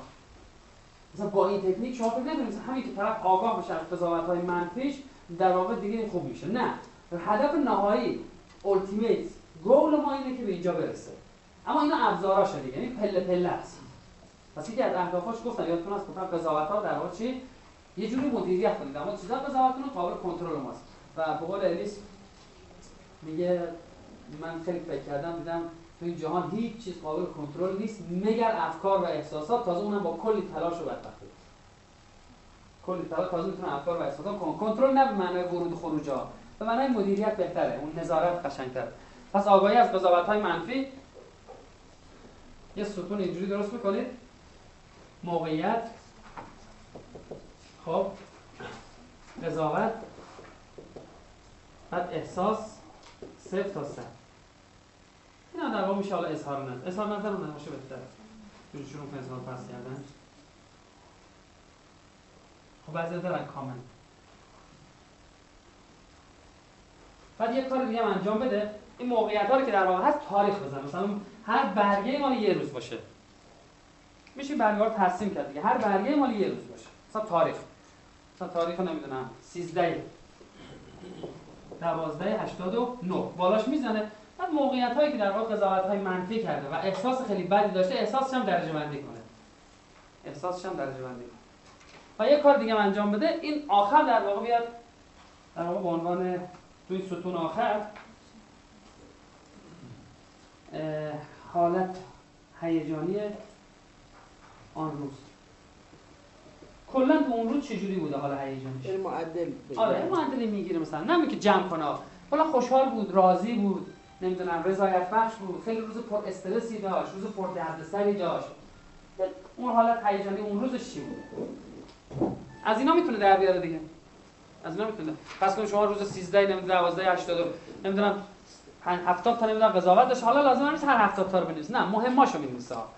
اونایی که خیلی درگیرش کرده. اگه برای اینکه بفهمید چیکار بکنه، دیگه هر زمانی که احساستون یا واقعا حالت‌های هیجانی منفیتون، این احساس‌های منفیه. مثلا بیشتر از 60 بود، بیشتر از 50 بود میتونه یادداشت کنه. زیر 50 رو کاری هم نداشته باشه. حالا این هفته بعد که شما بیاد، میشه به یه جمع‌بندی برسید. این هفته بعد بیاد مثلا 7 تا از این برگ برای ما بیاره، 6 تا از این برگ برای ما بیاره، یه اتفاق میفته. اونم اینکه با هم دیگه میشینید اون رو ارزیابیش می‌کنید. یه نتایج خود فرد میرسه، عملاً به نتایج میرسه. یعنی اون جنبندی نهایی متوجه میشه که هر چی قضاوت‌های منفیش بیشتر باشه، اون روز حالش بیشتر به هم ریخته است. اینو عملاً می‌بینه. نظر من مهم‌ترین تصویری که تکنیک داره اینه که مراجع متوجه احساساتش میشه. ما خیلی وقتا قضاوت می‌کنیم. مثلا الان شما خودتون گفتین من متوجه نشم، صاحب قضاوتی که کردم خیلی اصلا خودم خورد کرده و من وقتی بهش فکر کردم احساسا رو داره توجه میکنه دیگه، یه جوری نظم میده به احساسات. یعنی میشه درونی و باریک، یعنی ما هر لحظه درونی و باریک داریم توجه میکنیم. میگم به فرد بگید، توضیح بدید بهش. لازم نیست تمام قضاوتات برای ما بشه. قضاوتایی که خیلی شما رو از لحاظ عاطفی به هم میریزه، نگیرم نمره بالای 50 بده. ببین همه اینا در واقع چیزی، اون چیزی که شما فکر میکنید برای مراجع قابل درک‌تره. شما پس لات میکنید تو طول روز، روزانه قضاوت‌هایی که در واقع شما رو به هم می‌ریزه واقعاً. لطف می‌کنه اون لحظه وقتی که به هم می‌ریزه می‌نویسید. موقعیت نمی‌دونم مثلا بعد از ظهر، یعنی ساعت فلان، بعد یا تو ترافیک نمی‌دونم. قضاوت هم این بود که نمی‌دونم این مملکت درست شدنی نیست. البته اینکه درست هست قضاوتش ما کار نداریم ما. اصلاً قضاوتش می‌خوایم ما. کاری نداریم درست یا نادرست. ولی خود درسته دیگه. بعد احساس منفیشو بنویسید. مثلا اون لحظه چیه؟ بعد احساسای منفی رو بهش توضیح بدید. شما یه دونه احساس ندارید. ممکنه در حینی که قضاوت می‌کنید دو سه تا احساس منفی داشته. می‌تونید عصبانیت، چه می‌دونم، حرص و تأسف که چرا من 5 سال پیش اپلای نکردم. از خراب شده برام بیرون. ایناست که قضاوت می‌کنید. می‌تونه اون باشه. عصبانیت، تأسف و نمی‌دونم احساس ندامت. حالا هر چیزی هست. شدت کلیش چقدر بود؟ خیلی سختش نکنید. دوباره بگید نه، عصبانیت نمره 0 تا 100 بده. گیج میشه دفعه بعد نمیاد. را خونه‌ش هم گم می‌کنه. کل هرچند غالباً ما می‌خوام تفکیک کنن افراد اینا رو، ولی اون هدف نهایی بود. پس اینو در واقع چی میگه؟ برای شما میاره و بعدش به نتیجه میرسه. جنبندی هم اینه که در واقع تقریباً به این نتیجه میرسن که بین قضاوت‌های منفی و اوضاع احوال روحی و خلقیشون تو اون روز رابطه مستقیمی وجود داره. کورلیشنی هم نگاه کنه، اینجوری نگاه کنه. ما حالا نگیم علیته، ولی رابطه همبستگی زیادی دارن. توصیه می‌کنم که اول این درنامه تکنیک‌ها رو عملاً خودمون انجام بدیم. آره اصلا همون تو جلسه میتونه انجام بدیم. مثلا بگیم که خب ببین از صبح شما چند تا قضاوت من؟ آره گفتم صبح. آره. قبل گفتم که تکنیک‌های در واقع مایندفولنس یادگیریشون اکسپرینشیاله، یعنی خود فرد حتما باید اون‌ها رو اجرا کرده باشه، در مورد خودش به کار برده باشه. آره. قضیه اون جیش بچه و نمیدونم اون چیزه نباشه، قالی نباشه، اونجوری باشه اثر نمیزه. خب چی بوده جایی؟ نمیدونید؟ میگن یه فردی داشته یه جا سخنرانی میکرده، گفت آقا این جیش بچه خیلی نجسه فلان، هر جا که جیش کرد حکمش اینه که شما اون تعدادی که اون جایی که فکر میکنه خیس شده یک دو وجبه اون ورتر برای اینکه اطمینان پیدا کنید اونجا رو میبرید میندازید بیرون. بعد حاج آقا از مسجد میاد خونه میبینه ای قالی وسطش یه دایره سوراخ شده اینا.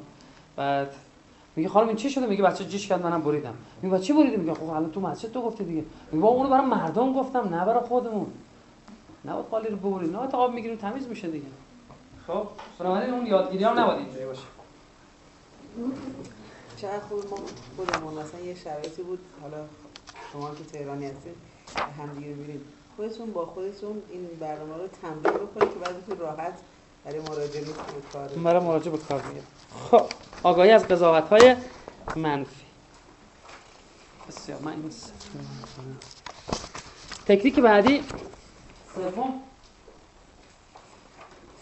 آموزش و کنترل توجه.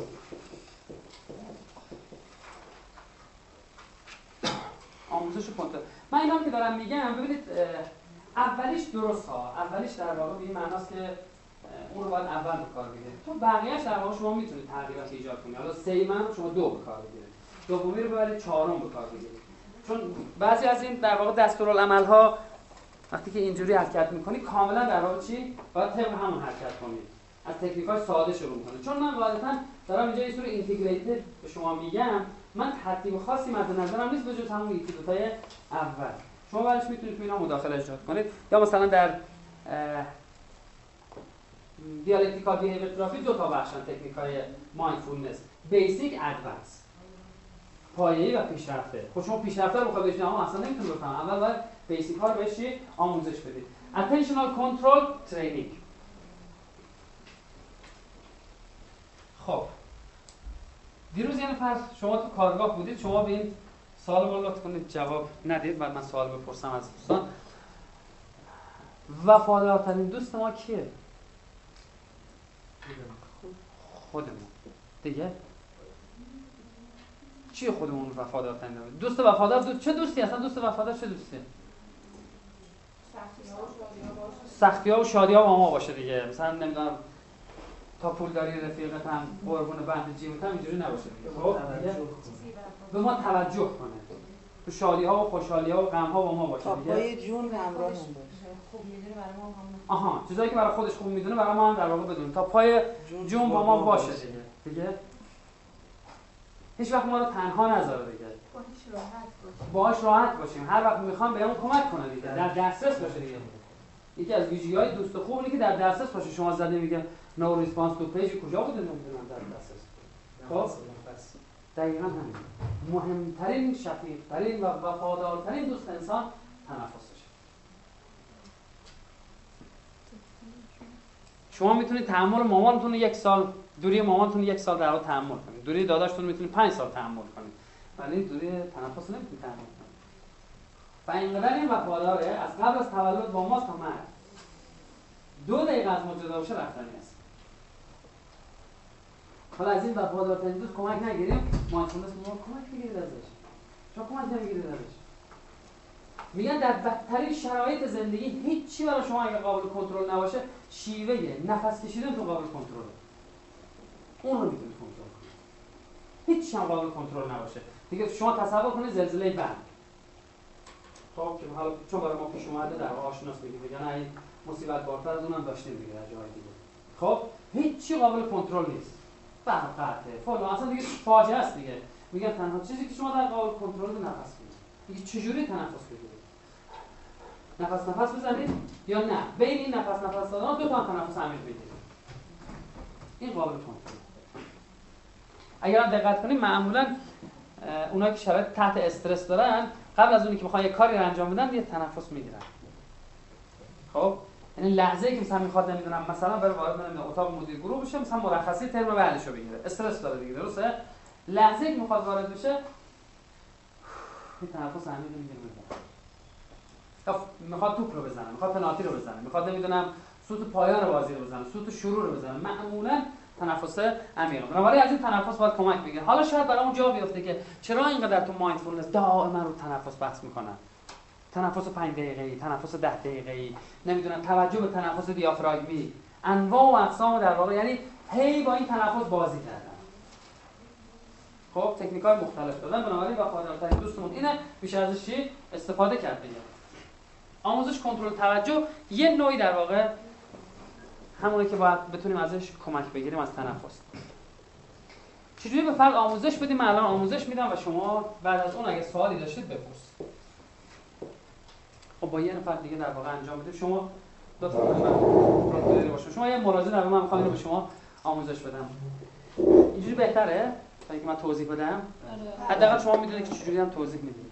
آخه شما اونجوری که توضیح میدید، به قول استادمون میگفت شما دارید توضیح میدید که چجوری جن میگیره. آره جنگیری. اینجا عملا نشون میده چجوری جنگیری اتفاق میفته. خب من دیگه چون مجبورم هی کات کنم دیگه، مثلا کراس سکشنال دیگه، مثلا از جایی که میخوام شروع کنم تکنیک. خانم جلوخانی، شما تا حالا به این فکر کردید که وفادارترین دوست شما تو زندگی کیه؟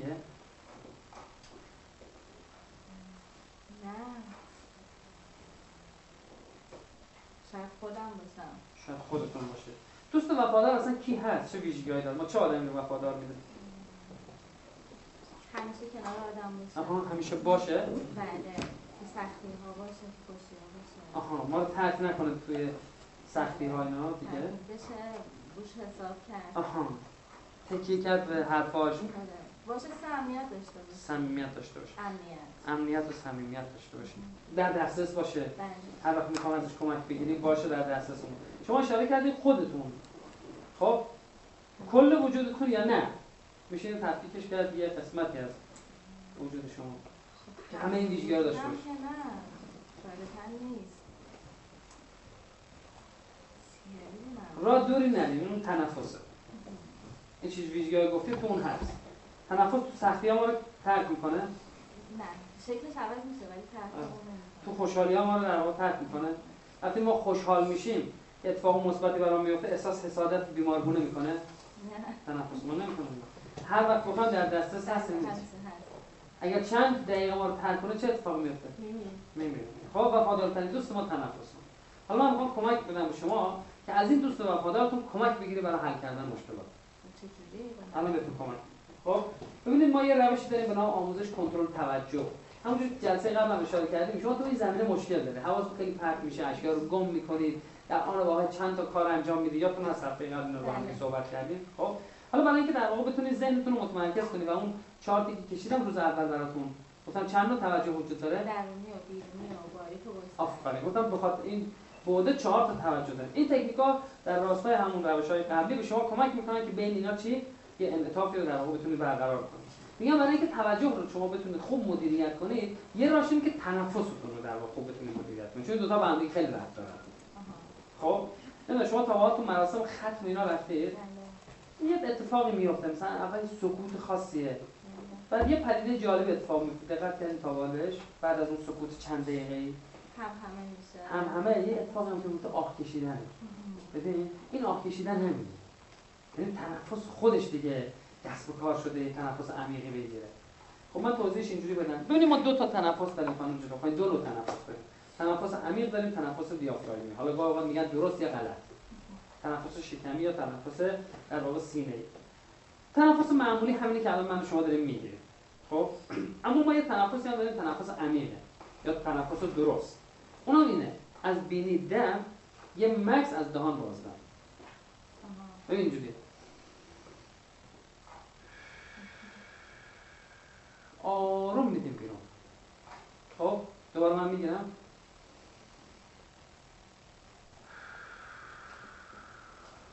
آروم میدیم بیرون. الان بگیر چند تا من نگهش دارم، چند ثانیه نگهش دارم نمیخوام. بعضی میگم بشمارید که اینقدر نگه دارید اینقدر نگه ندارید، نه اون بیشتر شما رو درگیر میکنه. نه این ساده است. خیلی نمیخواد عمیق باشه، عجیب و غریب باشه.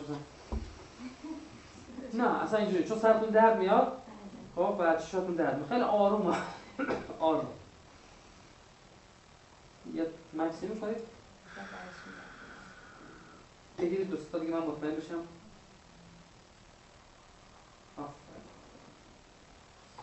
فرق میکنه از شکم باشن یا از سینم باشن؟ نه، این اگه شما تنفس اینجوری باشه دقیق نمیاد، میشه تنفس در واقع دیافراگمی یا شکمی، یعنی کل فضای در واقع اون سیستم تنفس ما پر میشه. یه بار دیگه بگیرید. آفرین. این میشه در واقع من این روش میخوام شما بگم سه تا بخش داره. اولین بخشش در واقع تنفس عمیقه که همین چیزی که الان گفت، یا تنفس شکمی، درست، هر چی اسمش رو میخواید بذارید. خب بعد اینا که الان من میگم شیوه های تنفس نادرسته، ببین الان درست نیست. دم خوب بوده؟ آره، بازدم اشکال داشته. پس از بینی دم یه مکسی میکنید، از دهان به حالت فوت یواش میدید بیرون. نکته دوم، بینش در واقع چی؟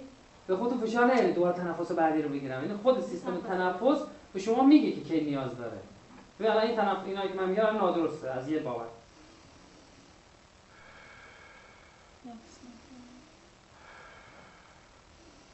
عجله دارم میکنم.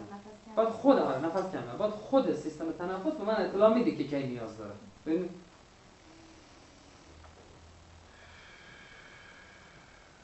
دیگه وای میستم، هیچ کاری ندارم.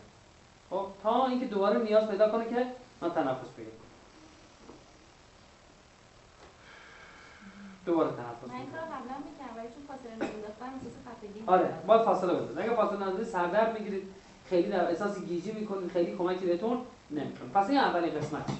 همزمان که دارید تنفس میگیرید، یه وایت بوردی تجسم کنید. تجسم وایت بورد که این تنفسایی که میگیری روش ثبت میشه. مثلا تنفس 1، بعدی چی؟ 2، بعدی 3. همینجور بیا تا بین 30 تا 50. یعنی بین 30 تا 50 بار بعد این کارو تکرار کنید. آره. هر بار که انجام میدید بین 30 تا 50 تا تنفس میگیرید. اگه واسه خیلی سخته ابتدا رو هم 30، 31، 32 ولش کنید. دیدید خیلی راحت‌تر میتونید تا 50 چی؟ ادامه بدید. ولی اون اتفاقی که برای شما میفته اون که توجهتون دستتونه، یواش‌هاش توجهتون دست خودتون میشه. هدف ما اینه. پس نکته دوم در واقع این چیکار می‌کنید؟ توجه رو وایت بورد. اگه توجهتون رو وایت بورد باشه خیلی حوصله‌تون سر می‌کنه. حالتاً میشه همه جا این کارو کرد، ولی یه شرایط خاصی هم نیاز داره ابتدا. فقط یه نکته خدمتتون بگم. ببین در حینی که دارید این کارو می‌کنید، ممکنه یادتون بره شماره قبلی چند بوده. مثلا دارید تنفس می‌گیرید، اینجا توجه میکنید 26 نوشته شد. خب بعدی که داره میگه نمیدونید 26 بوده یا 28 بوده، خیلی مهمه. شما از 27 شروع، از 25 دوباره شروع. خب خیلی رو اون عدده در واقع خیلی مهمه. فقط مهم اینه که وقتی چه حواست به اون وایت برده باشه. اوایل ممکنه فراموش کنید چند بودید، ولی یواش یواش دست میاد. پس سومین نکتهش خیلی هم مهمه. شما چی داشتین؟ خب شما همزمان که دارید این کارو میکنید یه سری فکر می‌ذارید میاد، درسته؟ درست میگم خانم میخوانید؟ یعنی شما دارید تنفس میگیرید، تنفس نمیدونم 14 هستید، ممکنه یه آن یه صدایی بشنوید یا فکر دیگه به ذهنتون بیاد. کاری به کار اون فکرها نداشته باشید. اون فکرها کامل بذارید بیان نداره. کار خودم میکنم. شما کار خودتون. کار خودتون چیه؟ تنفس عمیق و دقت به اون وایت بورد است. فکر میاد نمیدونم، ممکنه حتی این فکر به ذهنتون بیاد که نه بابا این چیزایی که به من دکتر میگه اینا چرت و پرته، مشکل من اینا حل نمیکنه. اشکال نداره. بذارید فکر بیاد رد بشه.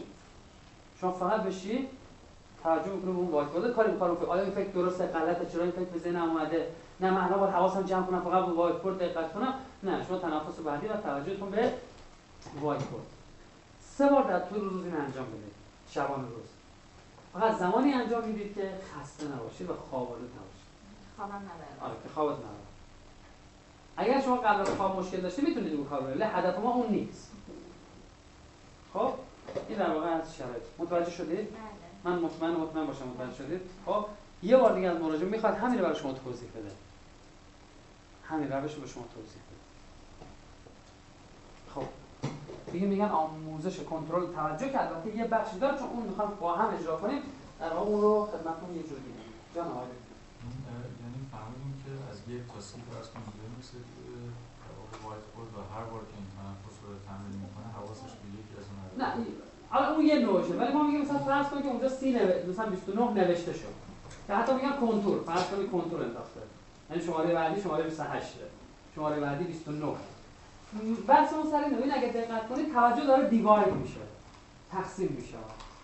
یعنی همزمان هم داره با واکبرد توجه میکنه، هم داره به تنفس توجه میکنه و هم داره چی؟ افکاری که به ذهنش میاد رو چی؟ مونیتور میکنه. ولی کاری به کارشون نداره. فلکسیبل داره میشه کارش. در نهایت هدف اون میشه. و یه هدف‌های دیگه هم تکنیک داره که من میگم هدف آرامش نیست.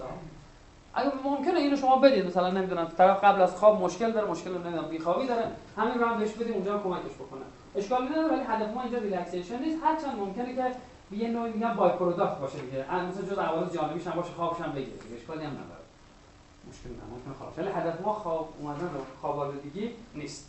خب سوال خاصی نکته خاصی الان انجام بدیم، بعد همون با هم انجام بدیم. در آزموندن که هدف هم رسیدن به اون آرامش هست دیگه. با این تکنیک این اتفاقا میفته دیگه. در مجموع مایندفولنس هدف دراز مدتش نه آرامش نیست. نه ببینید اون حالتی که انسان ها میخوان در حالت خوبی باشن دیگه، حالت احساس. آره این در اگر گفتم اتفاقا اول صحبت اشاره کردم که اگر این دستیابی یا این تمایل به دستیابی به این حالت خوب زیاد باشه اشکال تو کار ایجاد میکنه. آره عجله باشه که من میخوام برسم. نه ولی هدف نهایی رسیدن به یکی ممکنه از اهداف نهاییش این باشه که ممکن در نهایت برسیم. ببین هدف نهایی اینه که ما در واقع بتونیم به یک عبارتی توجهمون رو جوری در واقع هدایت کنیم که باعث مشکلات ایموشنال زیادی تو زندگیمون نشه. هدف اینه. خب جان وایس کد مثلا تاسک من می‌خوام کار انجام بدم توی اتاقم، وایس کد نه تو دفتر. نه تجسم باید بکنه. آها تجسم یک وایت کد. درسته. آره نه قرار نیست من یه تنفس بگیرم برم رو وایت کد. نه تجسم میکنه که یه وایت کدی وجود داره و این روش ثبت میشه. نه تجسم کنه که مثلا چون در پینگ پونگ نمره میدن شماره بعدی مثلا انداخته میشه. آره چراغ قرمز که پشتش وای میسه نمیدونم داره کم میشه یا داره در واقع برعکس، یا راه مختلفی وجود داره. فقط حواس و توجه ما اینه که به اون در واقع وایت برده باشه یا اون با بیگبرد هست میشه استفاده کنه. چشما باید بسته باشه، چشما باید بسته باشه. آره از شروع این تکنیک تا آخر این تکنیک چشما باید بسته باشه. خب پس ما میتونیم به این منظره قشنگی فکر کنیم مثلا دریا. نه قرار نیست اون کارو بکنیم. ببین قرار با انگشت گوش کنید که کاملا چشمو بسته باشه. چشمو بسته باشه چون هدف خاصی رو دنبال می‌کنیم از این. ببین اینجا همون تفاوت هدف آرامش نیست. آره اگه هدف آرامش رو میتونه تنفس بگیره و فکر کنه که نمیدونم لب دریا، صدای نمیدونم مرغان دریایی، صدای سوت کشتی، نمیدونم صدای بارانداز، اینا چیزایی که ما تو ایمیجینیشن و اینا ایمیجری اکسرسایز این کارو می‌کنیم. ولی اینجا هدف اون چیز دیگه است. خب دیگه با افکار دیگه. آره. نکته سومش خیلی مهمه که همزمان فکر به ذهنت میاد کاری به کارشون نداشته باشه. یکی از فکرهایم که گفتم چی بود؟ به مراجع مثال زدم چی گفتم؟ گفتم هر فکری که به ذهنت حتی ممکنه این فکر به ذهنت بیاد که این چرت و پرتا چیه؟ خب به ذهنش میاد دیگه. چون خودمون نگیم دیگه. یعنی اینقدر براش قابل پذیرش حتی اگه این فکر اومد تو اون لحظه کاری به کاری فکر نداشته باشه. یعنی چی نداشته باشه؟ قضاوت نکن در موردش، ارزیابیش هم نکن. ببینید ما وقتی میگیم که قضاوت نکن، ارزیابی نکن، این یک جمله حکیمانه و پروپوزیشناله. ابزارش اینه که در واقع کنترلمون رو ببریم به سمت توجهمون، تنفسمون میگیریم. تا اون موقع است که ما میتونیم از گزند این در واقع قضاوت‌ها یه جوری در بریم.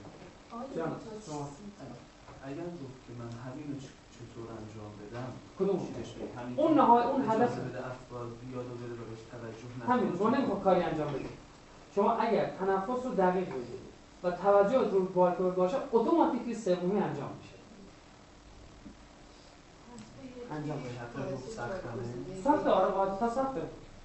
آقا این تو خیلی سخته. برای خودتون هم سخت بوده. آره منم اجرا می‌کنم سخت.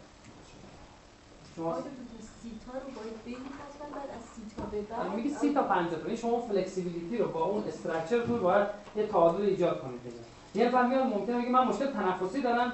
بیشتر از 10 تا نمیتونم بگیرم. خب باشه شما از 10 شروع کن. آقا دکتر بیشتر از 50 تا میتونم بگم. نه بیشتر از 50 تا دیگه نه کافیه. هم 50 تا بگیری کافیه، 45 تا بگیری کافیه. خب اون انعطاف رو شما باید چی داشته باشید. شکل مراجعه که شما میاد یه چیز نیست که خمیر نیست که خوش کنه شما هر جور بخوای شکلش بدید. مثلا طرف اومده پیش من ورود من دیدم این آدم با این مشکلاتی که داره و اون مشکلات عملی. اما این آف چویس مایندفولنس خوب میشه مایندفولنس بهش یاد داد. بعد بهش گفتم که تنفس اینا، گفت که آقای دکتر من 2 ماهی از عمل جراحی قلب باز انجام دادم، برام تنفس عمیق سخته، اصلا کاملا برکنار شده.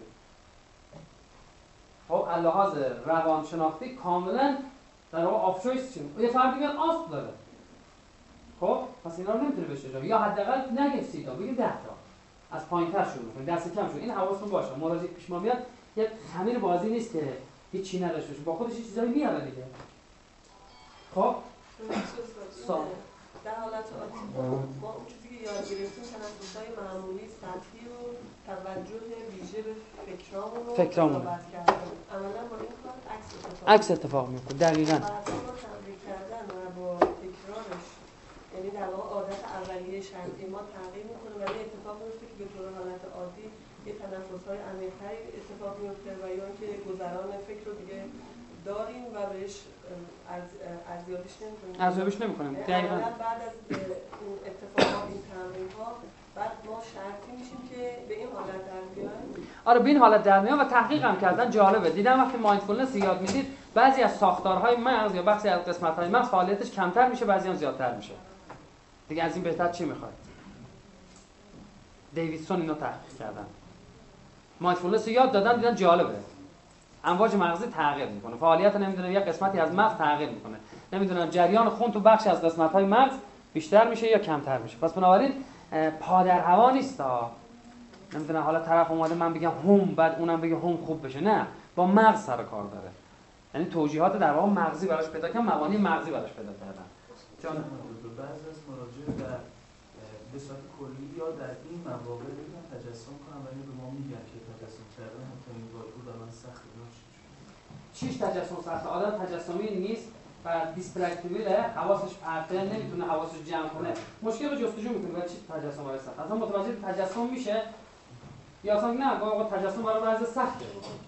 خب ولی یادتون باشه هر چی پس گیرش رو تجسم بیشتر باشه، یه تغییرش اینه که کمتر میخواد خوب بشه. خیلی میلی خوب شدن نداره. بگم تجسم کردن یه وایت کوت تو ذهن خیلی کاری ممکن نداشته باشه. علاوه پاتولوژی مقاومتشون میدن.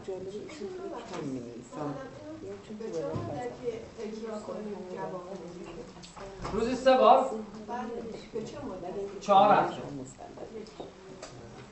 روزی 3 بار 4 هفته.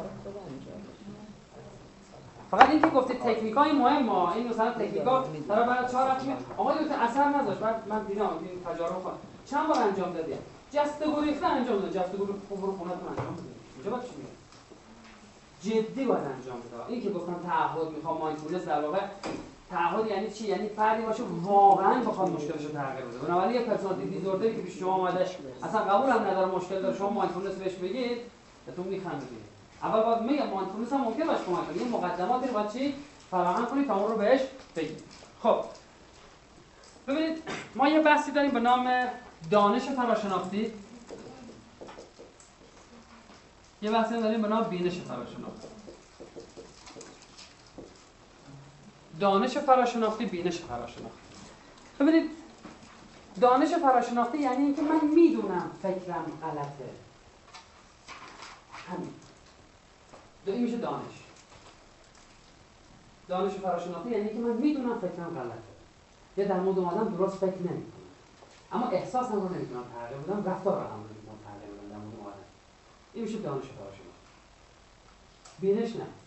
بینش اینجوری میشه من نه تنها میدونم فکرم غلطه، بلکه احساس و رفتارم رو در مورد آدم دارم تغییر میدم. این تکنیک به ما کمک میکنه که به سطح بینش فراشناختی برسیم.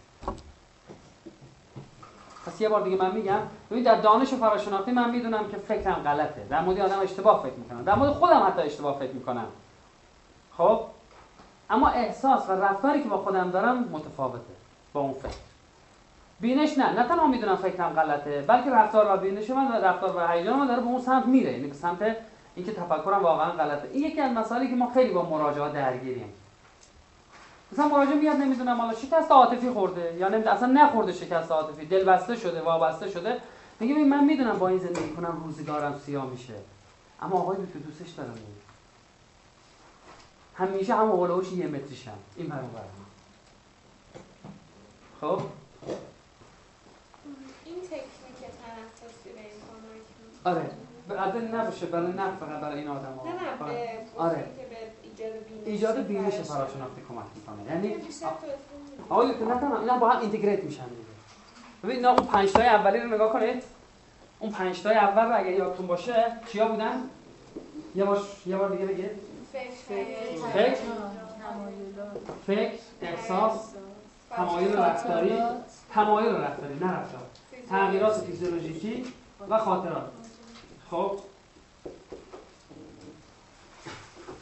معلم ها دو تا چیز دارن، حالا معلم دو تا حربه داره.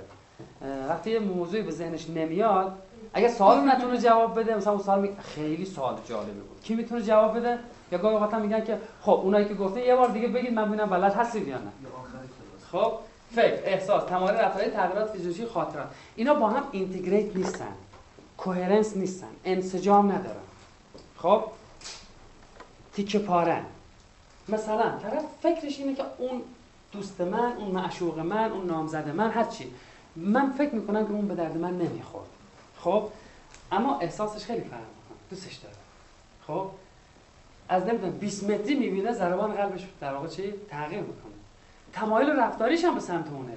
میگه آقای دکتر من حقیقتش مگر اوقات اینا میاد تو مرکز مشاوره میگه آقای دکتر من حقیقتش به نتیجه رسیدم که دیگه اونو نمیخوام. میگم خب بسیار خوب، بعد رفتارتون، تمایل رفتاریتون چقدر تغییر کرده؟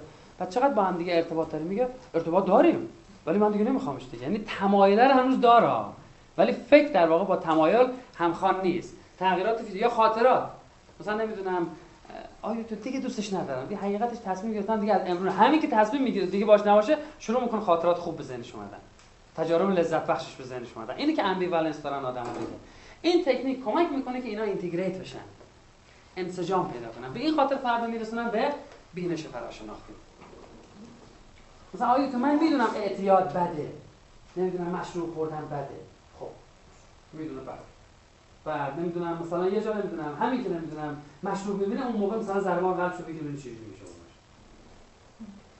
خب بعد خاطراتش یادش میاد حال اینجا کیف می‌کردیم اینور اونور. خب بعد نمیدونم تغییرات فیزیولوژیکالش، احساسش هم چی نمیخوره با اون. این تکنیک کمک میکنه اینا با هم دیگه اینتگریت بشن. البته یادتون باشه ما خیلی اوقات این مراجعه مشکلاتو داریم. یا افراد پرفکشنیست میگن که آقای دکتر من واقعا اعتقاد دارم مثلا کارام خیلی خوبه، من نمره A میگیرم تو کلاس، معدل نمیدونم A هم، نفر اولم، اما آقای دکتر نمیدونم هیچ وقت خوب با بازی نیست. این هم مشکل تو این 4-5 تاست دیگه. این 5 تا اینتگریت نیستن دیگه. فکر همینه که نفر اول کلاسم و واقعیت هم همینه، ولی خودم وقتی تو آینه نگاه میکنم بدم میاد، خوشم نمیاد، دوست ندارم این رختمو ببینم، دوست دارم آدم بهتری باشم.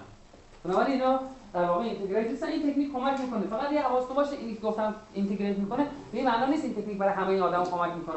اون کسی که مثلا شکست عشقی داره اینا ممکن خیلی مشکلات دیگه، مثلا آدم شکست عشقی داره بهش بگی خب برو مثلا دیروز طرف مثلا رفیقش باش قهر کرده یا دیگه تصمیم گرفته همدیگه رو نبینن، بعد میگی خب میری تنفس عمیق میگیری، بعد وایت بورد اینا وایت بورد رو خودخراب میکنه، اون به درد نمیخوره. چرا؟ چون اون در واقع اجبارش برای تغییر شرایط فعلی چیه؟ زیاده. اصلا ما داشت شما کمک بگیرید، شما زنگ بزنید بگید بیا. ما تو مرکز مشاوره اومدیم آقای دکتر یه سوال من دارم. گفتم بفرمایید. گفت من همین الان یه دوستا تعیین تکلیف بکنم با تو، گفتم خواهش می‌کنم بفرمایید. بعد گفت به من نگین که آدم بدیه، آدم خوبی نیست، روزگار سیاه میشه با اون. اینا رو خودم کامل می‌دونم. گفتم خب.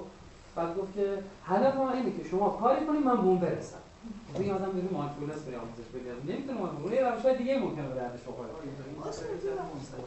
جان منسجم کردن، تلفیه کردن، یک پارچه کردن. بعد یک حشرش منسجم نیست. هر کدومشو ساز خودشونو میزنن. با این تکنیک آخری فرمودین احتمالاً این اتفاق میفته. به تدریج این اتفاق خواهد افتاد. ولی نه برای هر کسی که اینا با اینتگریت نیستن. اینو فقط حواستون باشه.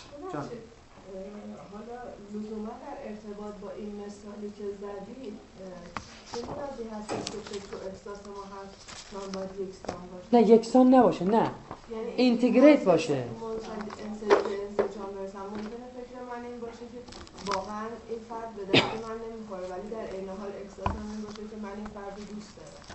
خب مشکل ایجاد میشه برام. خب بالاخره اون فرد کیه؟ فقط اینو بگید اون فرد کیه؟ هر کی باشه بتونه مدیریت بکنه این فکر فکرش رو با احساسش رو چه اشکالی داره؟ یعنی من میخوام بگم ما چجوری مدیریت کنه؟ خب ببینیم ما بالواقع نمیتونیم چیزا رو واقعیت ها رو منفی بکنیم. خب آره دیگه. ببین ما زمانی فقط پیش ما میاد که اون راهکارهای قبلیش مشکل پیدا کرده. یعنی فهم ممکنه مثلا نمیدونم فکرش این باشه که فلانی آدم خوبی نیست ولی مثلا در این حال دوستش هم داره یا برعکس. خب مشکل هم نداره، داره باش زندگی میکنه دیگه. ما با کسی کار داریم که ببین رو فانکشنش رو زندگیش اثر گذاشته و اثر آسیبزایی هم گذاشته. ما الان خودمون یعنی شما مثلا این فانکشنش اثر نذاشته باشه، مثلا اثر تخریبی نذاشته باشه از دید یه متخصصا. آدمی که معتاد شده تمام زندگیش فروخته معتقد اعتیاد رو زندگی ما اثر نذاشته. نه آره گفته بودن که نمیدونم، یعنی فقط گفته بودن که ببین اعتیاد خیلی اوضاع خراب میکنه زندگی آدم، میگن خانمان سوزه، شما همه چیز همه زندگیش آدم میفته. گفته نه با اینا که میگن الکی من ماشینم فروختم تریاک کشیدم هیچ اتفاقی هم نیفتاد، ماشینی که منبع درآمدش بوده. یعنی فرد ما یعنی ارزیابی خود فرد تنها مهم نیست از اینکه تخریب عملکرد داره یا نه، یا یکی دو تا متخصص یا یکی دو نفر از اطرافیانش نظر بدن این مجموع کامل میشه. برای خود من همیشه سوال بود چون مسئله‌ای بود که خودم تجربه کردم. خب فکر منطقم به اینجا میرسونه من که این خوب نیست برای من، ولی در این حال احساسم نسبت به این مسئله مثبته. من میام اینو با منطقم میپذیرم. نه چیکار میکنید؟ یه لحظه وایسید، یه لحظه وایسید. شما میگید که من فکرم اینه که حالا این موضوع یا این آبجکت یا این فرد خب چیه؟ خوب نیست. خوب نیست. در ارتباط با شما. خب من اینو میذارم کنار. چجوری؟ خب فکر کنید مثلا جدا میشم از این فرد. خب اون که مشکل حل کرده دیگه جوری. اما احساس تغییر نمیکنه. خب بعد این احساس تغییر نمیکنه رو رابطه بعدی چه اثری میذاره؟ رابطه بعدی منظورتون چیه؟ مثلا طلاق گرفته بعد رابطه بعدی میخواد ازدواج کنه. خب شاید این باعث بشه که ازدواج نکنه. خب این فانکشن یه جای کار اشکال پیدا میکنه. وقتی فانکشن عوض بشه به تدریج احساس عوض میشه. نه ببینید وقتی که این در مورد خود من واقعا اینه که من این تجربه رو داشتم.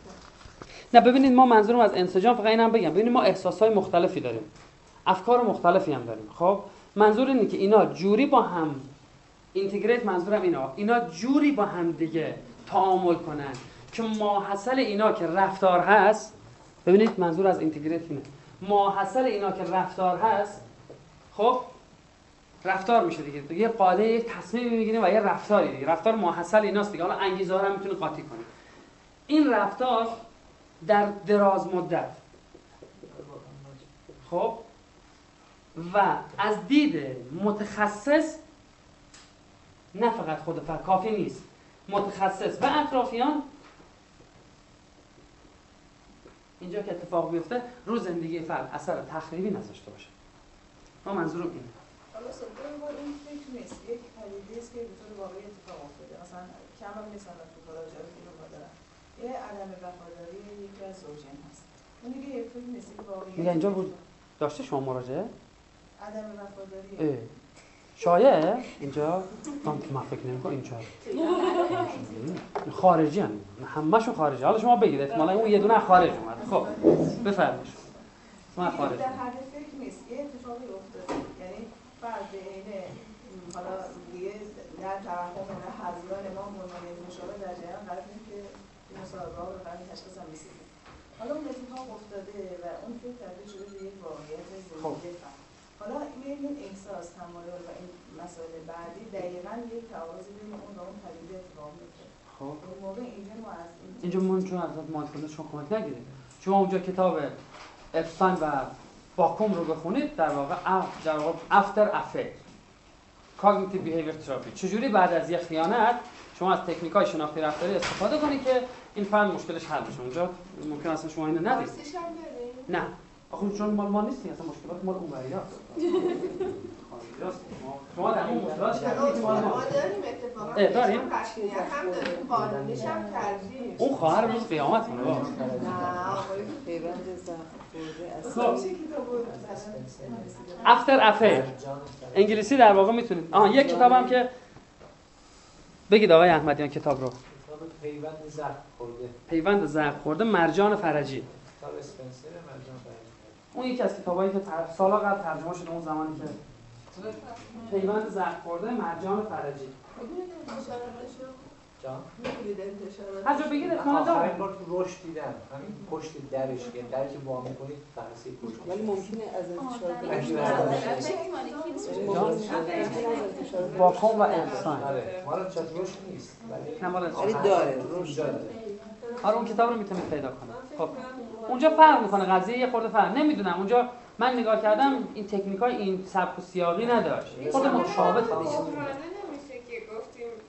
بعد از بحرانه مثلا فرض کن اصلا بعد از بحران خب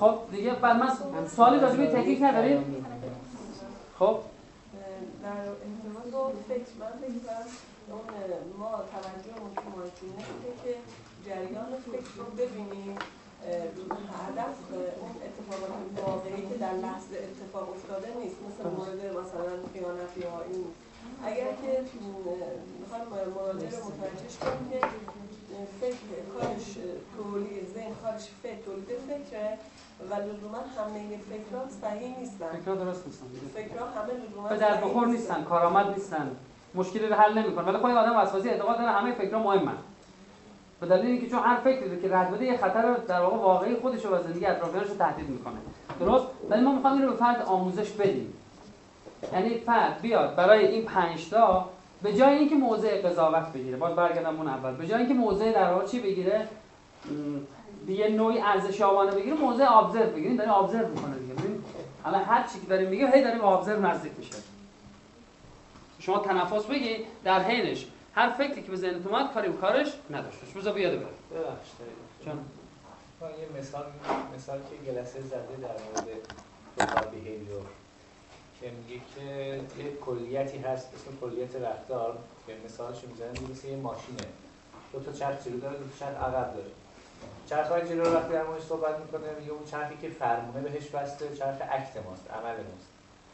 چرخ سمت راستیش باز اون چرخ جلو چرخ فکر ماست. دو تا چرخ ما عقل داریم یک چرخ فیلینگ و یک چرخ فیزیولوژیه ما طبیعتاً به اون فیلینگ و فیزیولوژی مستقیما دسترسی نداره ولی میتونیم از طریق اکتمون که مستقیما فرمون بهش بسته به چرخونیم این منوال اونها از طبیعت اون در واقع حرکت میکنن به سمت‌های مختلف از اینجا در واقع وقتی ما داریم تنفس انجام میدیم این اکت انجام میدیم که این اکت به مرور زمان این اکت هماهنگ میکنه همه اینها رو با هم دیگه و میرسونه به اون سمت کار مختلفی که ما تعریف کردیم میخواد برسیم دقیقاً خیلی ممنون بعد اکت یعنی عمل اکت و فکر اینو عمل دیگه فکر اینو عمل دیگه شما یک کاری کنترل کنین احساس و فیزیولوژی رو در این تعریف میگیم مثلا ما از آقای یه اشکالی نداره شما داریم انجام میدیم در واقع من مثلا به سایبی بودم این عمل در واقع تعریف فیزیولوژی به همه و خدا و من این بحث در واقع با این جمله مشهور بندورا در واقع تکمیلش کنم یا خاتمش بدم اونم اینه که بهترین شیوه برای تغییر تفکر و احساس تغییر رفتاره رفتارتون باید تغییر کنه تا احساستون تغییر بکنه خب بهترین شیوه برای تغییر تفکر و احساس تغییر رفتاره آقای دکتر حقیقتش اینه که خیلی کارام عقب میندازم خوشم هم نمیاد از این حالا رفتارت با تغییر کنه تا کارات عقب نیفته احساس خوبی هم نماد خودت پیدا کنی مصاحبه از کی بود مال بندورا خب چطور میگن زیربنای اون رفتار فکره اشکال نداره اینا با این اینجوری نیست خطی نیست که فکر کنه چرخشی وقتی نگاه کنی شما از رفتار هم میتونه گفته ببین گفته قدرتمندتره و یادتون هم باشه اینا من نکته بگم معیار زرین تغییر تفکر تغییر رفتاره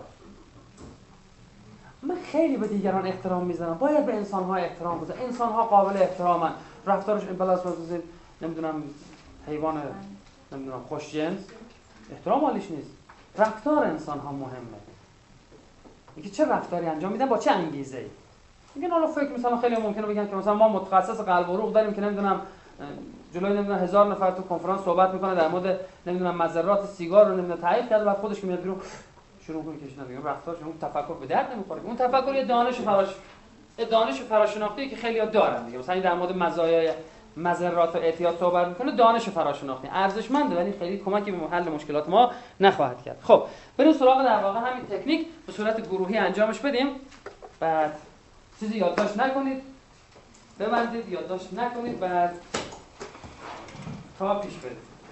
پا پایین رو هم نندازید، پا رو پا پایین، پا جلو. خب چشا بسته، تنفس عمیق دیگه، چون من به اون گفتم دیگه شما همتون بلدید دیگه. خب یعنی یاد گرفتید. چشا بسته اما شروع نمی‌کنید. شروع نمی‌کنید. من 15 تا در واقع تنفس رو در واقع میگم، شما بشمارید، یعنی 15 تا تنفس بگیرید.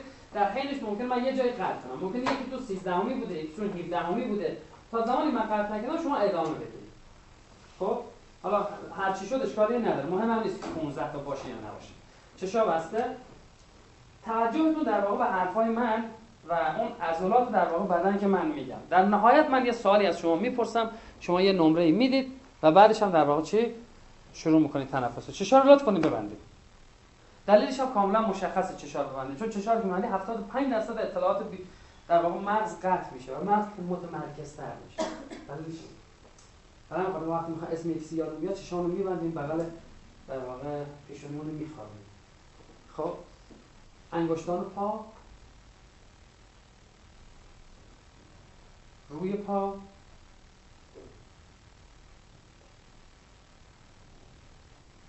کف پا، مچ پا،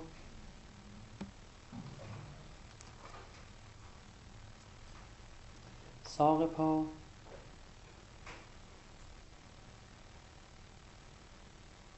زانوها، کشاله را، انگشتان دست، روی دست، مچ دست،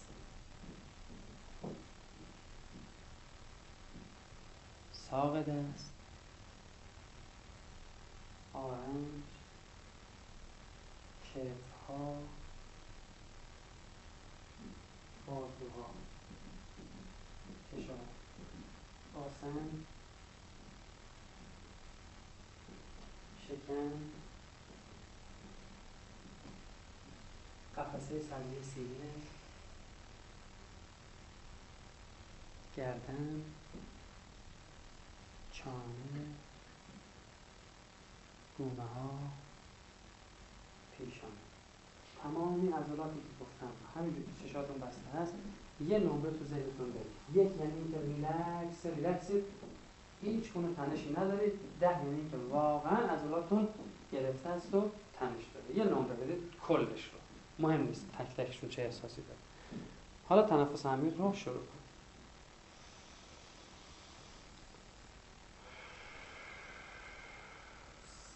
اون وایت برده صرف کنید و همزمان هر فکر یا صدایی که به ذهنتون میاد کاری به کار اونا نداشته باشه.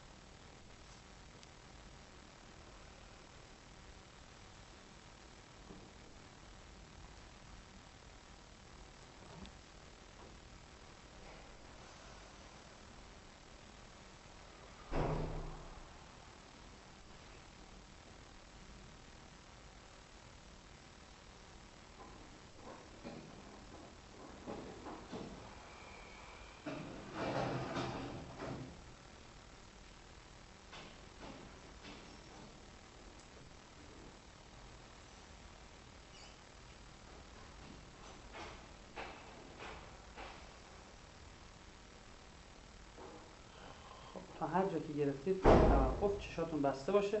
من یه بار دیگه عضلات رو میشمارم و نام میبرم و شما یه نمره‌ای در واقع من بده. انگشتان پا، روی پا، کف پا، مچ پا، ساق پا، زانوها، فشاری را، انگشتان دست، روی دست، کف دست، مچ دست، ساعد، آرنج، بازوها، کتها، باسن، شکم، قفسه سطحی سینه، گردن، چانه، دونه‌ها، پیشانی. یه نمره بده از 1 تا 10. 1 یعنی ریلکس، ریلکسید. 10 یعنی که واقعا تحمیش داره. برای من تا 3 میشمارم و آروم چشات نباسم. 1 2 3.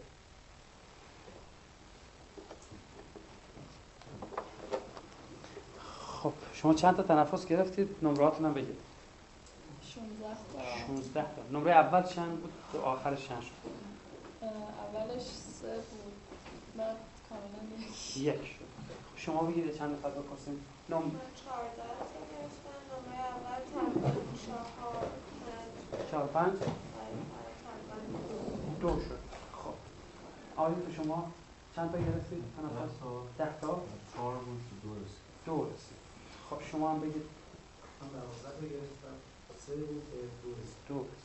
کسی بود که تغییر نکنه یا بیشتر بشه؟ خب.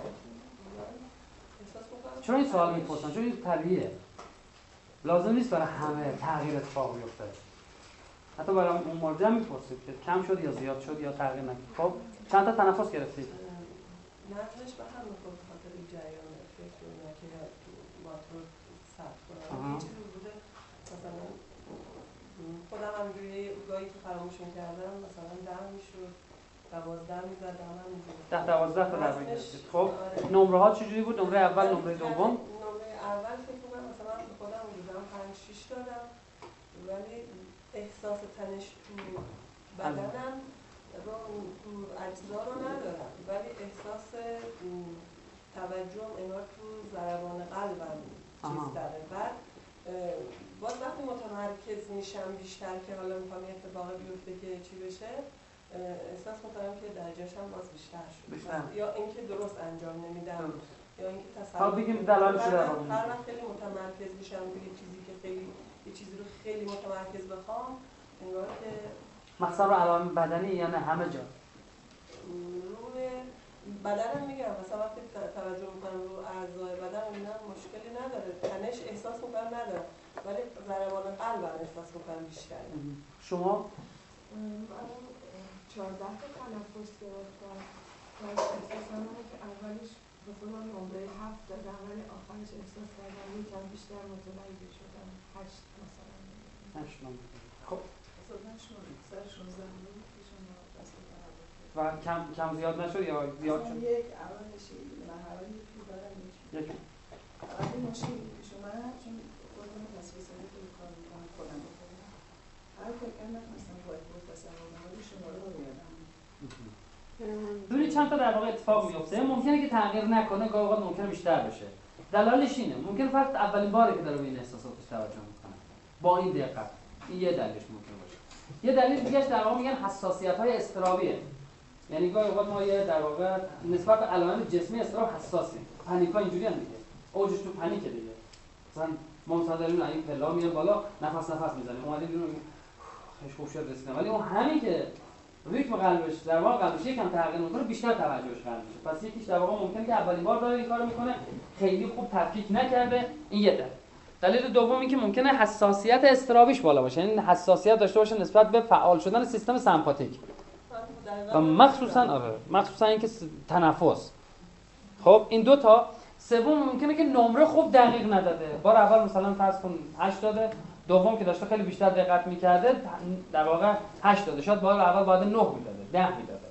اینا در واقع سه تا دلیلشه. دلیل چهارمش اینه که خوب نتونسته تنفس‌ها رو بگیره. تنفس‌ها رو خوب نتونسته انجام بده. اینا 4 تا دلیل. تنفس عمیق نبوده. من بعضی نگاه می‌کردم دیدم در واقع حالت فوت بیرون نمیدید. بعضی هم که زیاد نگاه می‌داشتن. این خیلی آروم نکنید. اگه با حالت فوت بیرون نباشه دقیقاً مثل همینه که شما تنفستون با دم خیلی خوب بوده، بازم مشکل داشته. خب بعد اینم در واقع یه نکته، این 4 تا نکته که میتونن دلیل این باشن. میتونه تمرین کنه. خب بالا هر دلیلی هم داشته باشه اون فرد بگه آها هیچ کدوم اینا نیست. میگم اشکال نداره. شما یه هفته تمرین کن ببینید چه اتفاقی میفته. اگه تو یه هفته تمرین روزی 3 بار باید انجام بده، هفته بعد که بیاد 21 بار باید بیاد در بهترین شرایط. ما میگیم پس 18 بار. تو هر 18 تا دفعه‌ای که انجام داده نمره ها تغییر نکرده یا یه افزایش پیدا کرده، اون موقع جدی‌تر به مسائل فکر می‌کنیم. جدی‌ترش اینه که واقعا ممکن آدم اضطرابی باشه. صفت اضطراب داره، اضطراب ظاهری نداره اما آدم سید اضطراب داره. میگم تست ما انجام میدیم برای مراجعه. آره انجام میدیم، هم تو جلسه انجام میدیم. میگیم چشاتو به من عضلات رو میشماریم، یه نمره ازش میگیریم، تا آخر بارم قبل از اون که تموم کنه، یا وقتی ما تموم می‌کنیم با توجه جلسه دیگه. جوری انجام بدید حداقل بتونه طرف 20 بار تو جلسه بگیره. نذارید نه آخر جلسه مثلا 5 دقیقه مونده خب حالا یه تنفس عمیق بگیرید، خب نمیتونه شما جمع جورش کنید دیگه. تو سوالای فردا نمیتونید پاسخ بدید. خودمون بدونیم. آره، نسبت به اینکه ما به بازخورد بده مشکلات رو به ما بگه. آره. چون همیشه انتظار نداریم که کاهش پیدا کنه. هرچند هدف ما کاهش این تنش نیست. این خودش دستاوردیه که ممکن اتفاق بیفته. ما هدف‌های مهمتری رو دنبال می‌کنیم تو این تکنیک که مهمترین هدفش اینه. و بینش فراشناختی یعنی اینتگریت کردن اینا است. خب جان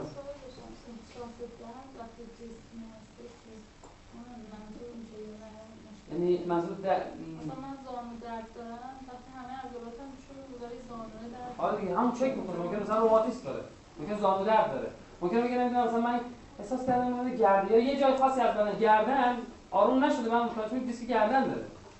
می‌پرسید کنجکاو گفتم خدمتتون شما نسبت به اون بازخورد مراجع کنجکاو میشه. یعنی علتش رو در میاریم. می‌خوام ببینم چیه. جانم. برای صفت استراب مایندفولنس بودن. میتونه مایندفولنس هم صفت استراب کم کنه. اما روش‌های بهتر دیگه هم وجود داره. روش‌های دیگه هم. چون استراب در صفت استراب افرادی که صفت استراب دارن سه تا ویژگی میگن. یکی اینکه نسبت به انتقاد دیگران خیلی حساسن. دومی که نسبت به علائم استرابی حساسن. و سومی که نسبت به خون و جراحت و آسیب دیدگی حساسه. این سه تا اگر باشه میگم معمولا اینا سه تا استراب دارن. یعنی مشخص نیست سر ما رو گنده وایساده ولی سه تا رفت جواب مثبت میده و زیاد هم نمرهش زیاد میشه، نشون میده علاوه ترند آدم استرابی. این تو موقعیت قرار میگیره مسترد میشه. الان ممکنه هیچ اشکالی نداشت وجود نداشته باشه. برای همین میگم ممکنه واقعا ترس از رانندگی به دلیل صفت استراب باشه، چون دلیلش اینه که خون و جراحت و آسیب دیدگی و اینا در حساسه.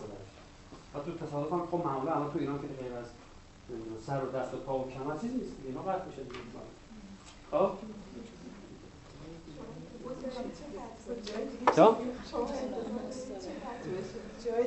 نه مشکل نه، میگم خب معمولا راست هم میگه تصادف اینا دیگه ایناست که خون و جراحت و آسیب دیدگی و در جا میمیرن ولی اینا اول قطع میشه.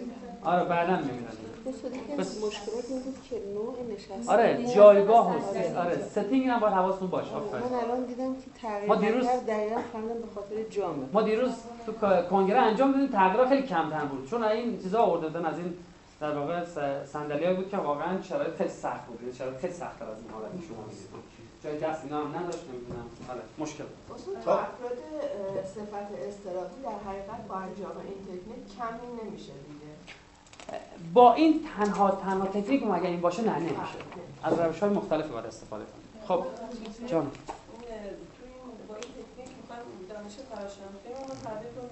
به بینش فراشناختی این هدف نهایی مونه. یعنی که این فکرای ما غلطه که احساس و رفتارمون باهاش هماهنگ نیست. آره یعنی ما می‌خوایم این باور یا این فکر رو ایجاد بکنیم که خود فکرهامون خیلی‌هاشون غلطه. اصلا خود خیلی از فکرها به یه عبارتی اصلا در واقع فکر دیگه همین. مشکل مراجع اینجوری نیست، مشکل مراجعی که این نیست، مراجع فکر میکنه فکر با واقعیت میخونه دیگه. یعنی وقتی که مثلا داداشش تحویلش نگرفته رفته اونجا به این نتیجه رسیده که من چقدر بدبختم، داداشم چقدر رذله، میاد اینو به عنوان چی به ما میگه؟ به عنوان واقعیت به ما میگه. ولی ما میدونیم که واقعیت این نیست. یعنی یه جنبه‌هایی از در واقع این موقعیت رو این فرد نتونسته خوب برای ما بگه. دلیلش هم کاملا مشخصه دیگه. چون سوگیری شناختی داره دیگه، تعریف شناختی داره دیگه. میگن تعریف‌های شناختی در خدمت ماست، هر روز بهتر از دیروز. بالاخره انتزاع انتخابی داشته، استدلال احساسی داشته، تفکر دو قطبی داشته، نمیدونم کمالگرا بوده، تعصب‌ها، همه اینا باعث شده که فیلترینگ کنه اطلاعات رو. خب حالا می‌خوام به فعالیت بدیم که در واقع همه قضیه این نیست. این روش غیر مستقیم تو شناخت درمانی خیلی مستقیم‌تره. یعنی ما در واقع یه فکری یا یه باوری که از نظر مستقیم می‌خوایم بهش انتقال بدیم، این فکر رو که هر فکری صحیح نیست. این باور فراشناخته رو که هر فکری صحیح نیست و ما میتونیم خیلی راحت از شر این فکرها خلاص بشیم. همین که شما ببین اول صبح گفتم واکنش تو اون فکر بدتر می‌کنه. کی بوده که تا واقعا در ارتباط با برادرش این فکر به ذهنش نیاد که مثلا نمی‌دونه بعضی اوقات نمی‌دونه کیش طرف خوده. اصطلاح کرمونی ها. خب یعنی در واقع مثل اینکه خیلی خود رأیه، همیشه به نفع خودش فکر میکنه و پیش میاد دیگه، طبیعیه دیگه. خب مشکل فرد اینه که به این گیر میده، شروع میکنه اینو تحلیل کردن، شروع میکنه این حلاجی کردن، منظورش چی بود، چرا این کار کرد، خاطرات قبلیشو مرور میکنه، انگیزه این فرد چی بوده. بهش میخوام یاد بدم این یه فرآیند طبیعیه، شما میتونه همون رو تجربه کنید دیگه، همون فکری که برادر من گاهی اوقات به نفع خودش عمل میکنه، گاهی اوقات به نفع من به نفع خودش عمل میکنه. و همین که چرا به نفع من عمل نمیکنه میگه این درگیر میکنه شما دیگه، داره قضاوت میکنه دیگه. خب این هدفی که در واقع از این تکنیک ما داریم. جانم برداشتم از حرف شما رو که انگار یک جوری تقدم داره به اون تکنیک‌های کاگنیتیو چالش. یعنی اول اصلا باید بپذیرید که اینها در واقع در بس واقعیت نیست. درسته، دو تا روش مختلفن، تو اونم میخوام همین کارو بکنیم. میخوام بگم این نیمه پنهان قضیه هم هست، ما یک کاوش میکنیم، سوال میکنیم، میخوام بگم واقعا برادر کارش خوب بود شب، یعنی نمیدونم همیشه با تو اینجوریه، اصلا برادر تو شناخت سوالا اینو میگه، برادر شما با همه اینجوریه یا فقط با شما اینجوریه. تفکیک میخوام بکنیم که اینجا در واقع به طور غیر مستقیم، یعنی با یه روش دیگه این کار انجام میدیم.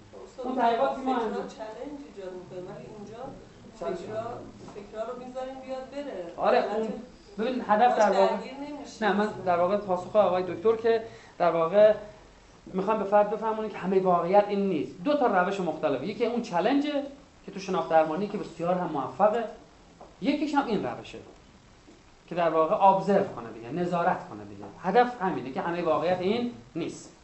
خب اگر سوال خاصی نکته خاصی ندارید من برم سراغ مباحث بعدی. ببین در من یه نکته رو بگم، دیروزم تو کارگاه گفتم اونجا گرامر خیلی قشنگ توضیح میده این هدف این تکنیک ها رو.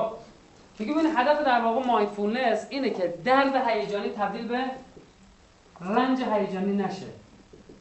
میگن درد هیجانی به علاوه واکنش نامناسب میشه رنج هیجانی. تفاوت درد هیجانی با رنج هیجانی چیه؟ emotional pain، emotional suffering. اینجوری ما میگیم emotional pain، emotional suffering.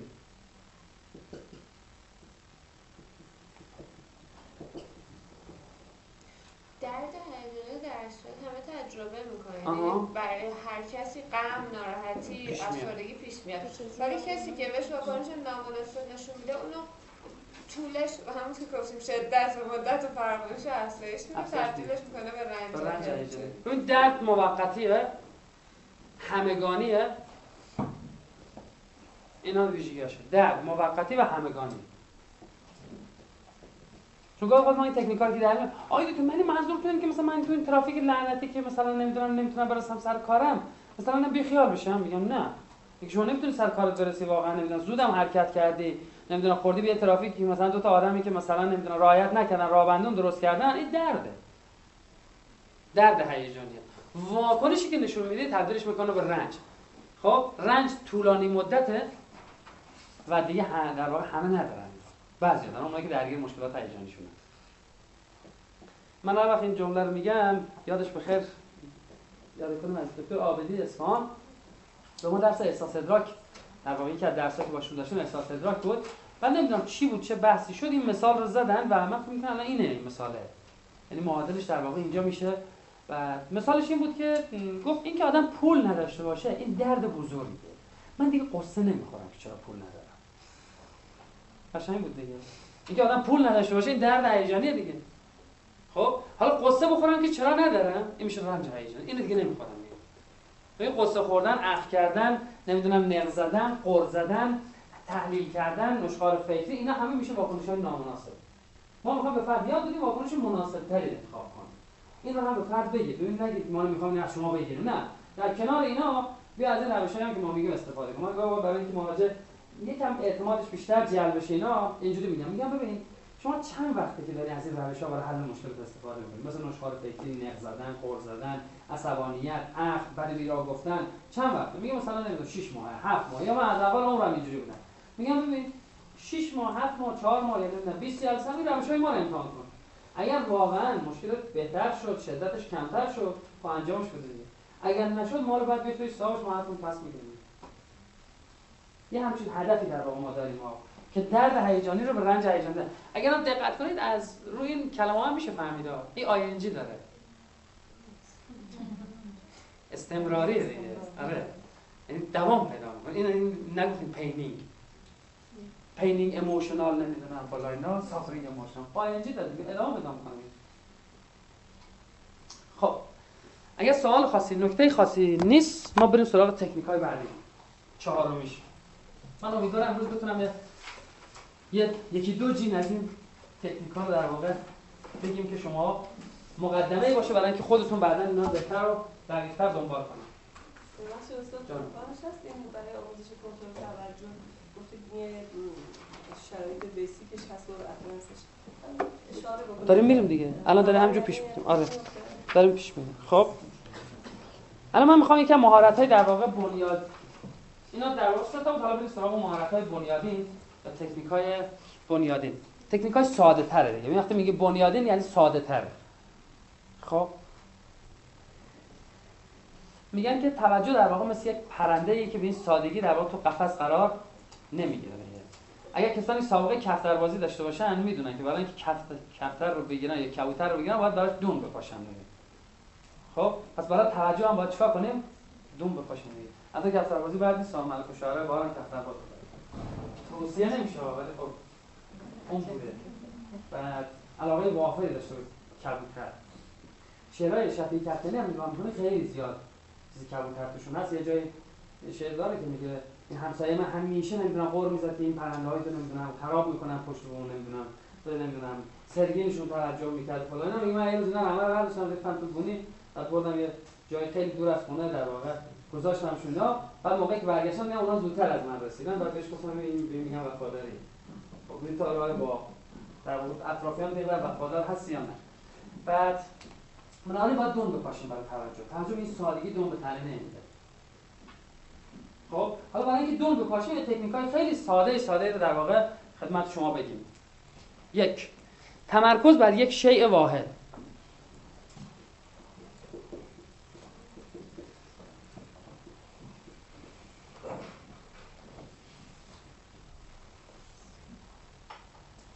تمرکز بر یک شیء واحد که در مایندفولنس MBCT معمولا با کشمش شروع میکنن. یه دونه کشمش میدن. خب مثلا میگن حالا این کشمش رو شروع کن چی؟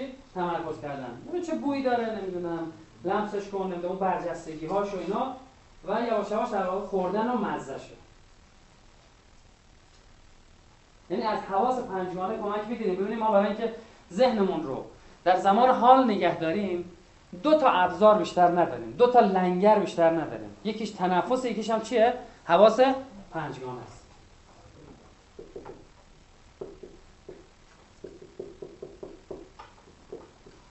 ما برای اینکه در زمان حال زندگی کنیم نیازمند اینیم که توجهمون چی؟ یه بخشش هم تو زمان حال باشه. غالبا ما نمیتونیم دیگه هی دارم تاکید می‌کنم نمیتونیم اینا رو مراجعه بدید. ما نمیتونیم همیشه توجهمون تو زمان حال باشه، همیشه در لحظه زندگی کنیم. اصلا امکان نداره. ذهنمون به گذشته میره، به آینده میره. اشکال هم نداره، بدم نیست. خب باید آینده مشکلات رو پیش بینی کنیم دیگه. اما مثل اینکه شما اون دو تا گذشته و آینده خیلی زیاد شده تو زندگی شما. یه بخشش هم بیاریم تو زمان حال. برای اینکه بیاریم تو زمان حال نیازمند اینیم که در واقع چی؟ دون بپاشیم. یا در واقع یه دونه چی میگن تله بزنیم که در واقع چی زمان حال نگرش داریم. یکی از ساده ترین کاراش در واقع چیه؟ تمرکز بر یک شیء واحد و استفاده از حواس پنجگانه. بینایی، نمیدونم شنوایی، چه میدونم چشایی، لامسه، همه اینا در واقع میشه چی؟ به کار گرفت. ما خب معمولا وقتی که من دیدم گاهی اوقات آخه ما چیزام داریم، مثلا میگن که واشینگ مایندفول، مثلا شستن همراه با توجه آگاهانه، ظرفا رو میشوره توجه فرمون. خب یا نمیدونم مثلا واکینگ، داره راه میره اما توجهش کاملا به راه رفتنش و نمیدونم قدم زدنش. خوردن هم داریم دیگه، ایتینگ مایندفول. گاهی اوقات اگه دقت کنی شما وقتی طرف مثلا نشسته سر سفره میخواد غذا بخوره، خب شروع میکنه خوردن، میخوره سیر که میشه، بعد میگه سالاد هم خورد، میگه سالاد هم بود، ندید اصلا سالاد رو، یعنی اتنشن رو بینایی رو دقت کنه، اصلا سفره چک نکرد. خب میگم اونایی که نمیدونم آدمایی که خوش خوراک هستن یه دفعه نگاه کنه اینا چجوری غذا میخورن، همین مایندفول غذا میخورن، اون لحظه حرف نمیزنه، کاری به کار کسی نداره. خب و میگن مسابقه گذاشته. خب نه اونایی که مسابقه خیلی آروم میخوره ولی کاری هم کار کسی نداره. اولا اگر دقت کنی معمولا اینجور آدمای خوش‌خوراک هستن سفره رو یه اسکن میکنن، مثلا میشم میگم بخور، مثلا بلافاصله طرف شروع میکنه برنج میشن، مثلا پلو، نه یه اسکن میکنه از کجا شروع جمع میکنه. آره دستورم میدید اینا صدای آدمای افسرده دیدم فقط همینجوری غذاشو میخوره، سرش رو ظرف خودشه، یعنی لذت نمیبره از اون خوردن. آره به خاطر این لذت نمیبره چون حواس پنجگانه دست خودش نیست دیگه. اون لحظه مثلا تازه به آخر بار بپرسیم مثلا مزهش چی بود، مثلا نمیفهمم مزه چی بوده. اینا رو داره دیگه. خب یکی از اونها در واقع چیه؟ تمرکز بر یک شیء واحد. فقط حواستون باشه بیمار افسرده، بیمار مضطرب اگر بدون مقدماتی که من گفتم اینا رو بهش بگی، حق داره که بگه روانشناس یا روانپزشک یا مشاور اگر دیوانه است. شما وقتی یه آدم افسرده میبینید کشمش میدید دست مثلا اینجوریش کن. اوکی میگه باشه یاد تعداد نکنید. والا ولی وقتی منطقش رو بهش بگی میفهمی چرا باید این کار بکنه، میفهمی که این تکنیک ساده خب هدفی داره. هدف اینه که ذهن بیاد تو زمان حال، توجه بیاد تو زمان حال، من یکم کنترل پیدا کنم رو توجهم، واقعا اختیار زندگی من و اختیار ذهنم دست توجه در واقع حواس پرتم نباشه، هر جایی که خواست منو ببره. تمرکز بر یک شی واحد همین که مخصوصا حالا مگرم در واقع خوراکی نباشه که خب خیلی بهتر میتونه کمک کنه. این که تکنیکای بیسیک ها ساده است ها. تکنیک پنجم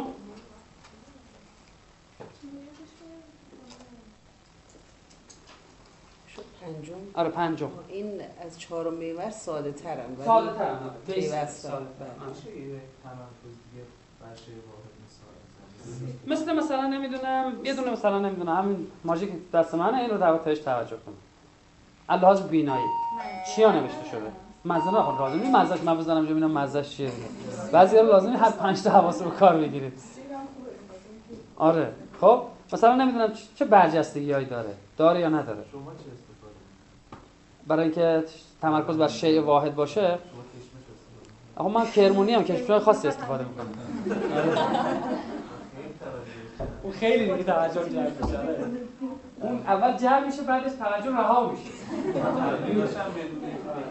آره توجه بعدا رها میشه دیگه. برای همین خاطر میگه حرفای با منقل اعتبار نداره دیگه. چون توجه اون موقع حواسش جمع نبود. مثلا قول داده بچه‌ها رو فردا میاره شما. مثلا فردا نمون اصلا ماشین نداره، اصلا پرواز کنسل، اصلا خلاص شما. آره مثال میزنم مثلا گردش. خب تمرکز بر یک شیء واحد. تکنیک بعدی تجربه درونی، تجربه بیرونی. تجربه درونی در مقابل تجربه بیرونی.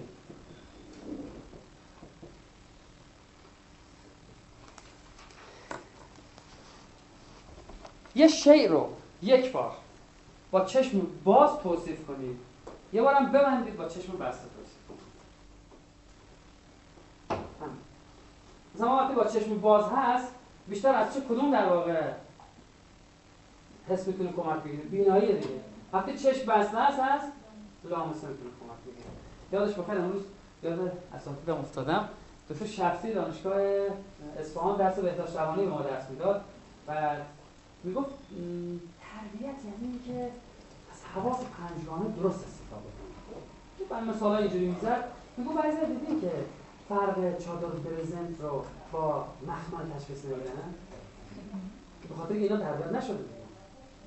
لامس هست دیگه، تربیت نشده، هم ازش استفاده نشده دیگه، درست آموزش دیده نشده دیگه. فرق بین دو تا تشخیص نمیده. بنابراین میتونیم این کار بکنیم، یه بار با چشم باز، یه بار با چشم بسته. فقط من میگم تاکید کنم اینا رو بدون مقدمه به بیمار نمیگیم. ببینید مقدمات مفصلی داشتیم از صبح، چون اتنشن و فلان و شما خواب مشکل دارید، نمیدونم نگرانید، اینا همه تمرکزمون اینه که این کار بکنیم. فقط یه نکته، بیمارانی که در واقع ویکتیم باشن، اینم یادم رفت صبح بگم، ویکتیم یعنی خودشون قربانی شرایط میدونن و نقش خودشون رو. اینجوری من بگم شاید صبح شاید موجا بود جاش بگم، ولی اینجا میگم اشکال نداره. بیمارانی که خودشون قربانی شرایط میدونن، ویکتیم. یعنی چی؟ یعنی اینکه این افراد معتقدن که دیگران مسبب بدبختی اینا هستن. خب و خودشون در ایجاد و تداوم مشکلات نقشی ندارن. این افراد خیلی سخته که شما در واقع چی؟ این تکنیک‌ها رو بهشون یاد بدید. چون میدونن اون حرفشون چیه؟ آخرش میگه که آقای دکتر این شوهر علنگ من باعث شده من افسرده بشم. خب الان من تلاش کنم افسردگیم خوب بشه، از اون باید چیکار کنه؟ قربانی میده. خودش کاملا قربانی میده. آقا دنبال یه ناجی میگرده دیگه. دستی از قی برون آید و کاری میکنه منو نجات بدن دیگه. که گاهی اوقات این نجاتگر درمانگر میشه، گاهی اوقات هم برادر روز قیامتش که در اداره هست اون میشه نجاتش. دیگه میگم برادر روز قیامت به خاطر توجیهات که افراد میارن ها. مثلا میگه که ما یه مراجعه داشتم، میگفت که یه خانم بود اینا و یه ارتباطی داشت با همکارش، بعد میگفت که نه آقای تو که ارتباط نیست، مثلا چی اون ارتباط چیه؟ چون تعریف خاصه. خب مثلا خصوص آقای تو ساعت 2 بعد از نصف شب مثلا ایشون زنگ به من اس ام اس میزنه میگه شب بخیر عزیزم، به نظر شما این ارتباط خارج از محیط زناشوییه؟ مثلا شما تعریفتون خیلی فرق میکنه با تعریفای تجربه شده همه. آره واقعا ایشون همیشه به من میگه که مثلا من جای برادرتونم.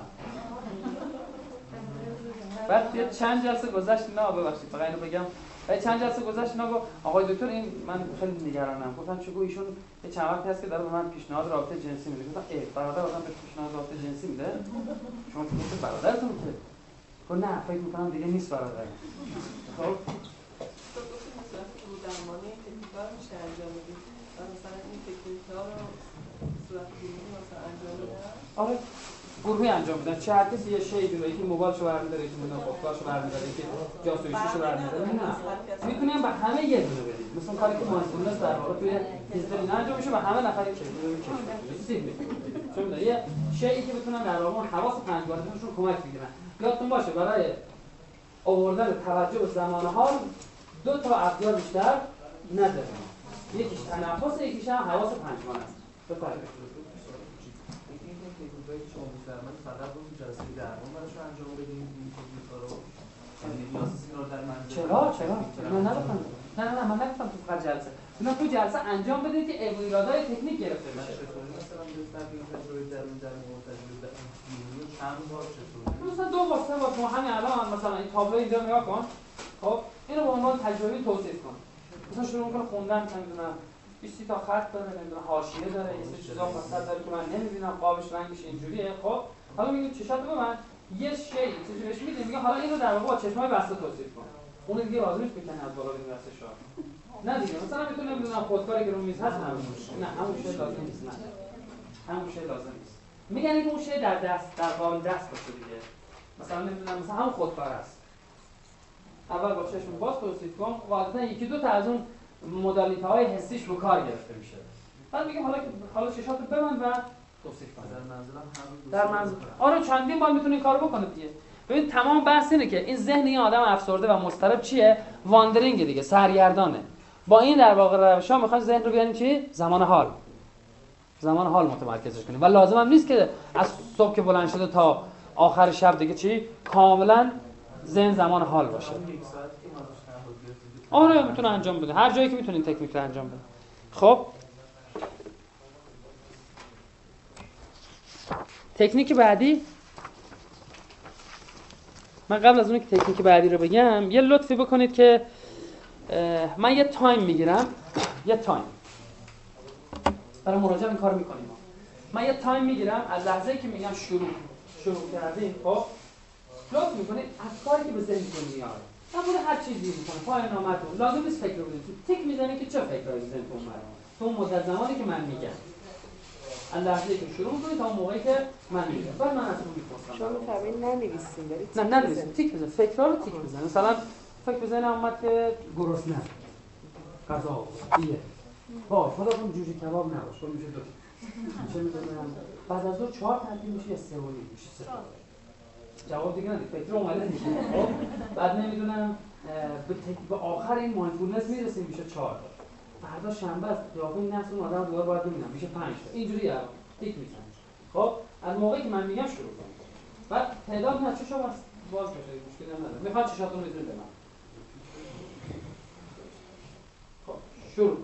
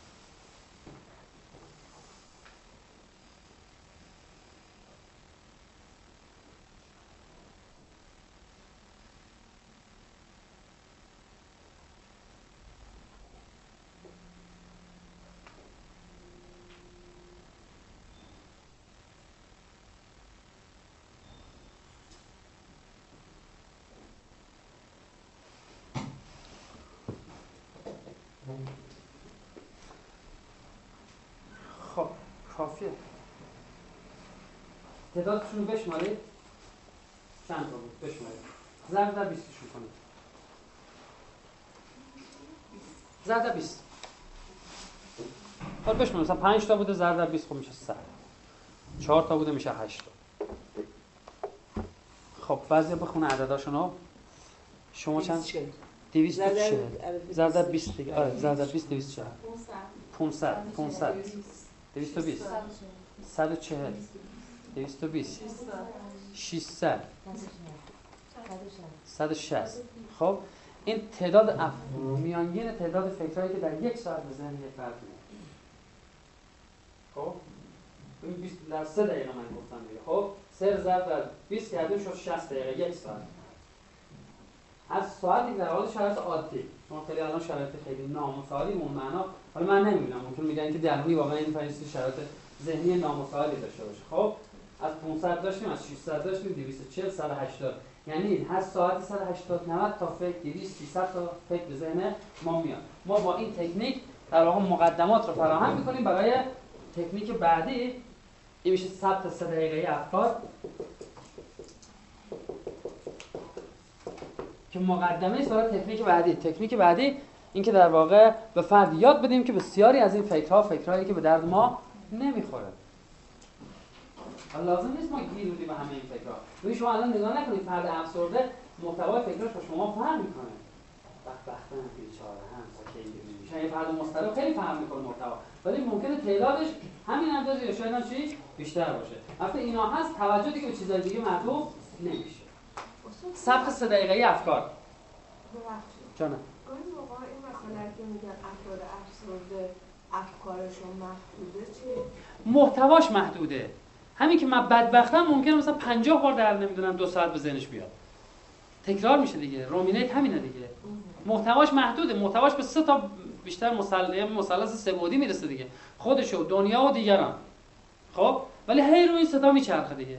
دیگران نمیدونن پدر سوختن، دیگران نمیدونن از من پیشرفتشون بیشتره، من بدبختم، آینده زندگی من چی؟ تیره و تاره.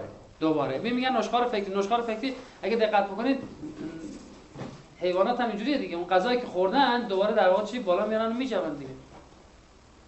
مثلا فرض کن طرف نمیدونن 3 سال پیش یه شکست عاطفی یا شکست تحصیلی خورده، هنوز ذهنش درگیر حلاجی اون مسئله است. اینا میشه نشخوار فکری. آره محتواش در واقع منفی و ممکن محدود باشه، اما تکراریش میشه. چون تو تست افکار خدایند منفی هم شما اگه دقت بکنید که استیو هالند درست کردن با کندال، تو اون تست در واقع که تو ایران نور شده 30 تا سوال داره، یعنی 30 تا فکر آورده، 30 تا فکر و این فکرایی که در واقع آورده تو 2 تا در واقع مثلا من بدبختم. خب اینور نوشته چقدر اعتقاد دارید، میزان اعتقاد، اینور فراوانی. پس بنابراین ما تو مایندفولنس نه تنها میخوایم فراوانی افکار رو کم کنیم، اعتقاد فرد به فکر رو هم میخوایم کم کنیم. الان مثلا اون فرد افسرده مثلا نمیدونم 50 بار به ذهنش میاد که من بدبختم، هر 50 بارم اعتقاد داره که اینا درستن. مایندفولنس جالبه، اون دو تا کاری که در واقع ما انجام دادیم، مثلا تست افکار اتوماتیک منفی رو دادیم، مایندفولنس رو هم اجرا کردیم. تو مایندفولنس شما کاری به افکار اتوماتیک ندارید، برخلاف دیدگاه که اونجا اساسا میپردازه به مسئله. خیلی جالبه. بعد از مثلا نمیدونم اون جلسه‌ها هم میزان اعتقاد فرد کاهش پیدا کرد و هم میزان فراوانیش. 2 تا راه برای در واقع یک مسیر، 2 تا در واقع مسیر متفاوت برای یک هدف هم. تست افکار خدایند منفی. خب این در واقع میشه مقدمه تکنیک بعدی میشه که در واقع به فرد یاد بدیم که بعضی از این فکرها رو چیکار کنه، رد بده دیگه. بعضی از افراد نمیتونن فکراشون رو رد بدن. هر فکری که به ذهنشون میاد مهم تلقیش میکنه. ای برادر تو همه اندیشه تمام فکراش میخواد مهم بگی، جدی تلقی کنه. خب نمیدونم الان من یه مثال بزنم اینا. بعد اگر شما خود بازی کرده باشین زبونم را در زمان قدیم، الان که نه. خب خیلی وقت خود برای بازی کرده باشید، خود بازی کرده باشید. خب اگر در واقع اون طرف مقابل تو یکی از اون 3 نفر رد دادن بلد نباشه، گند میزنه. خب مثلا میخواد یه برگ رد بده، میخواد همه بره تو همه اون دستا ببینید چی رد شده، بعد یه دونه برگ بندازه پایین. آدمای ابسسیو، آدمای وسواسی، آدمای استرابی، جی دی، مشکلشون همینه. همه فکرها جدی میگن، نمیتونه فکر رو رد بده.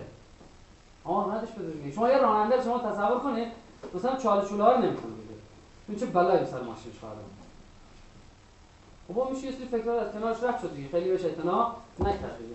حالا این در واقع بتونیم سراغ اینا که از فریاد بدیم که این اتفاق براش بیفته. خب نهار، بعد از نهار در خدمت. اول طعام به قول دکتر یعقوبی، بعداً کلام. همینی که هم میخوان اول میخوان میزان اعتقادشون کم بکنه. جفتشه دیگه، هم فراوانیش کم بشه، هم میزان بستگی به فرد. آره یکی ممکنه از ولی معمولا با هم بستگی داره. همین که فراوانیش کم میشه، اعتقادش کم میشه، اعتقادش هم کم میشه، یواش تعدادش هم کم میشه. اول طعام بعد کلام. چی؟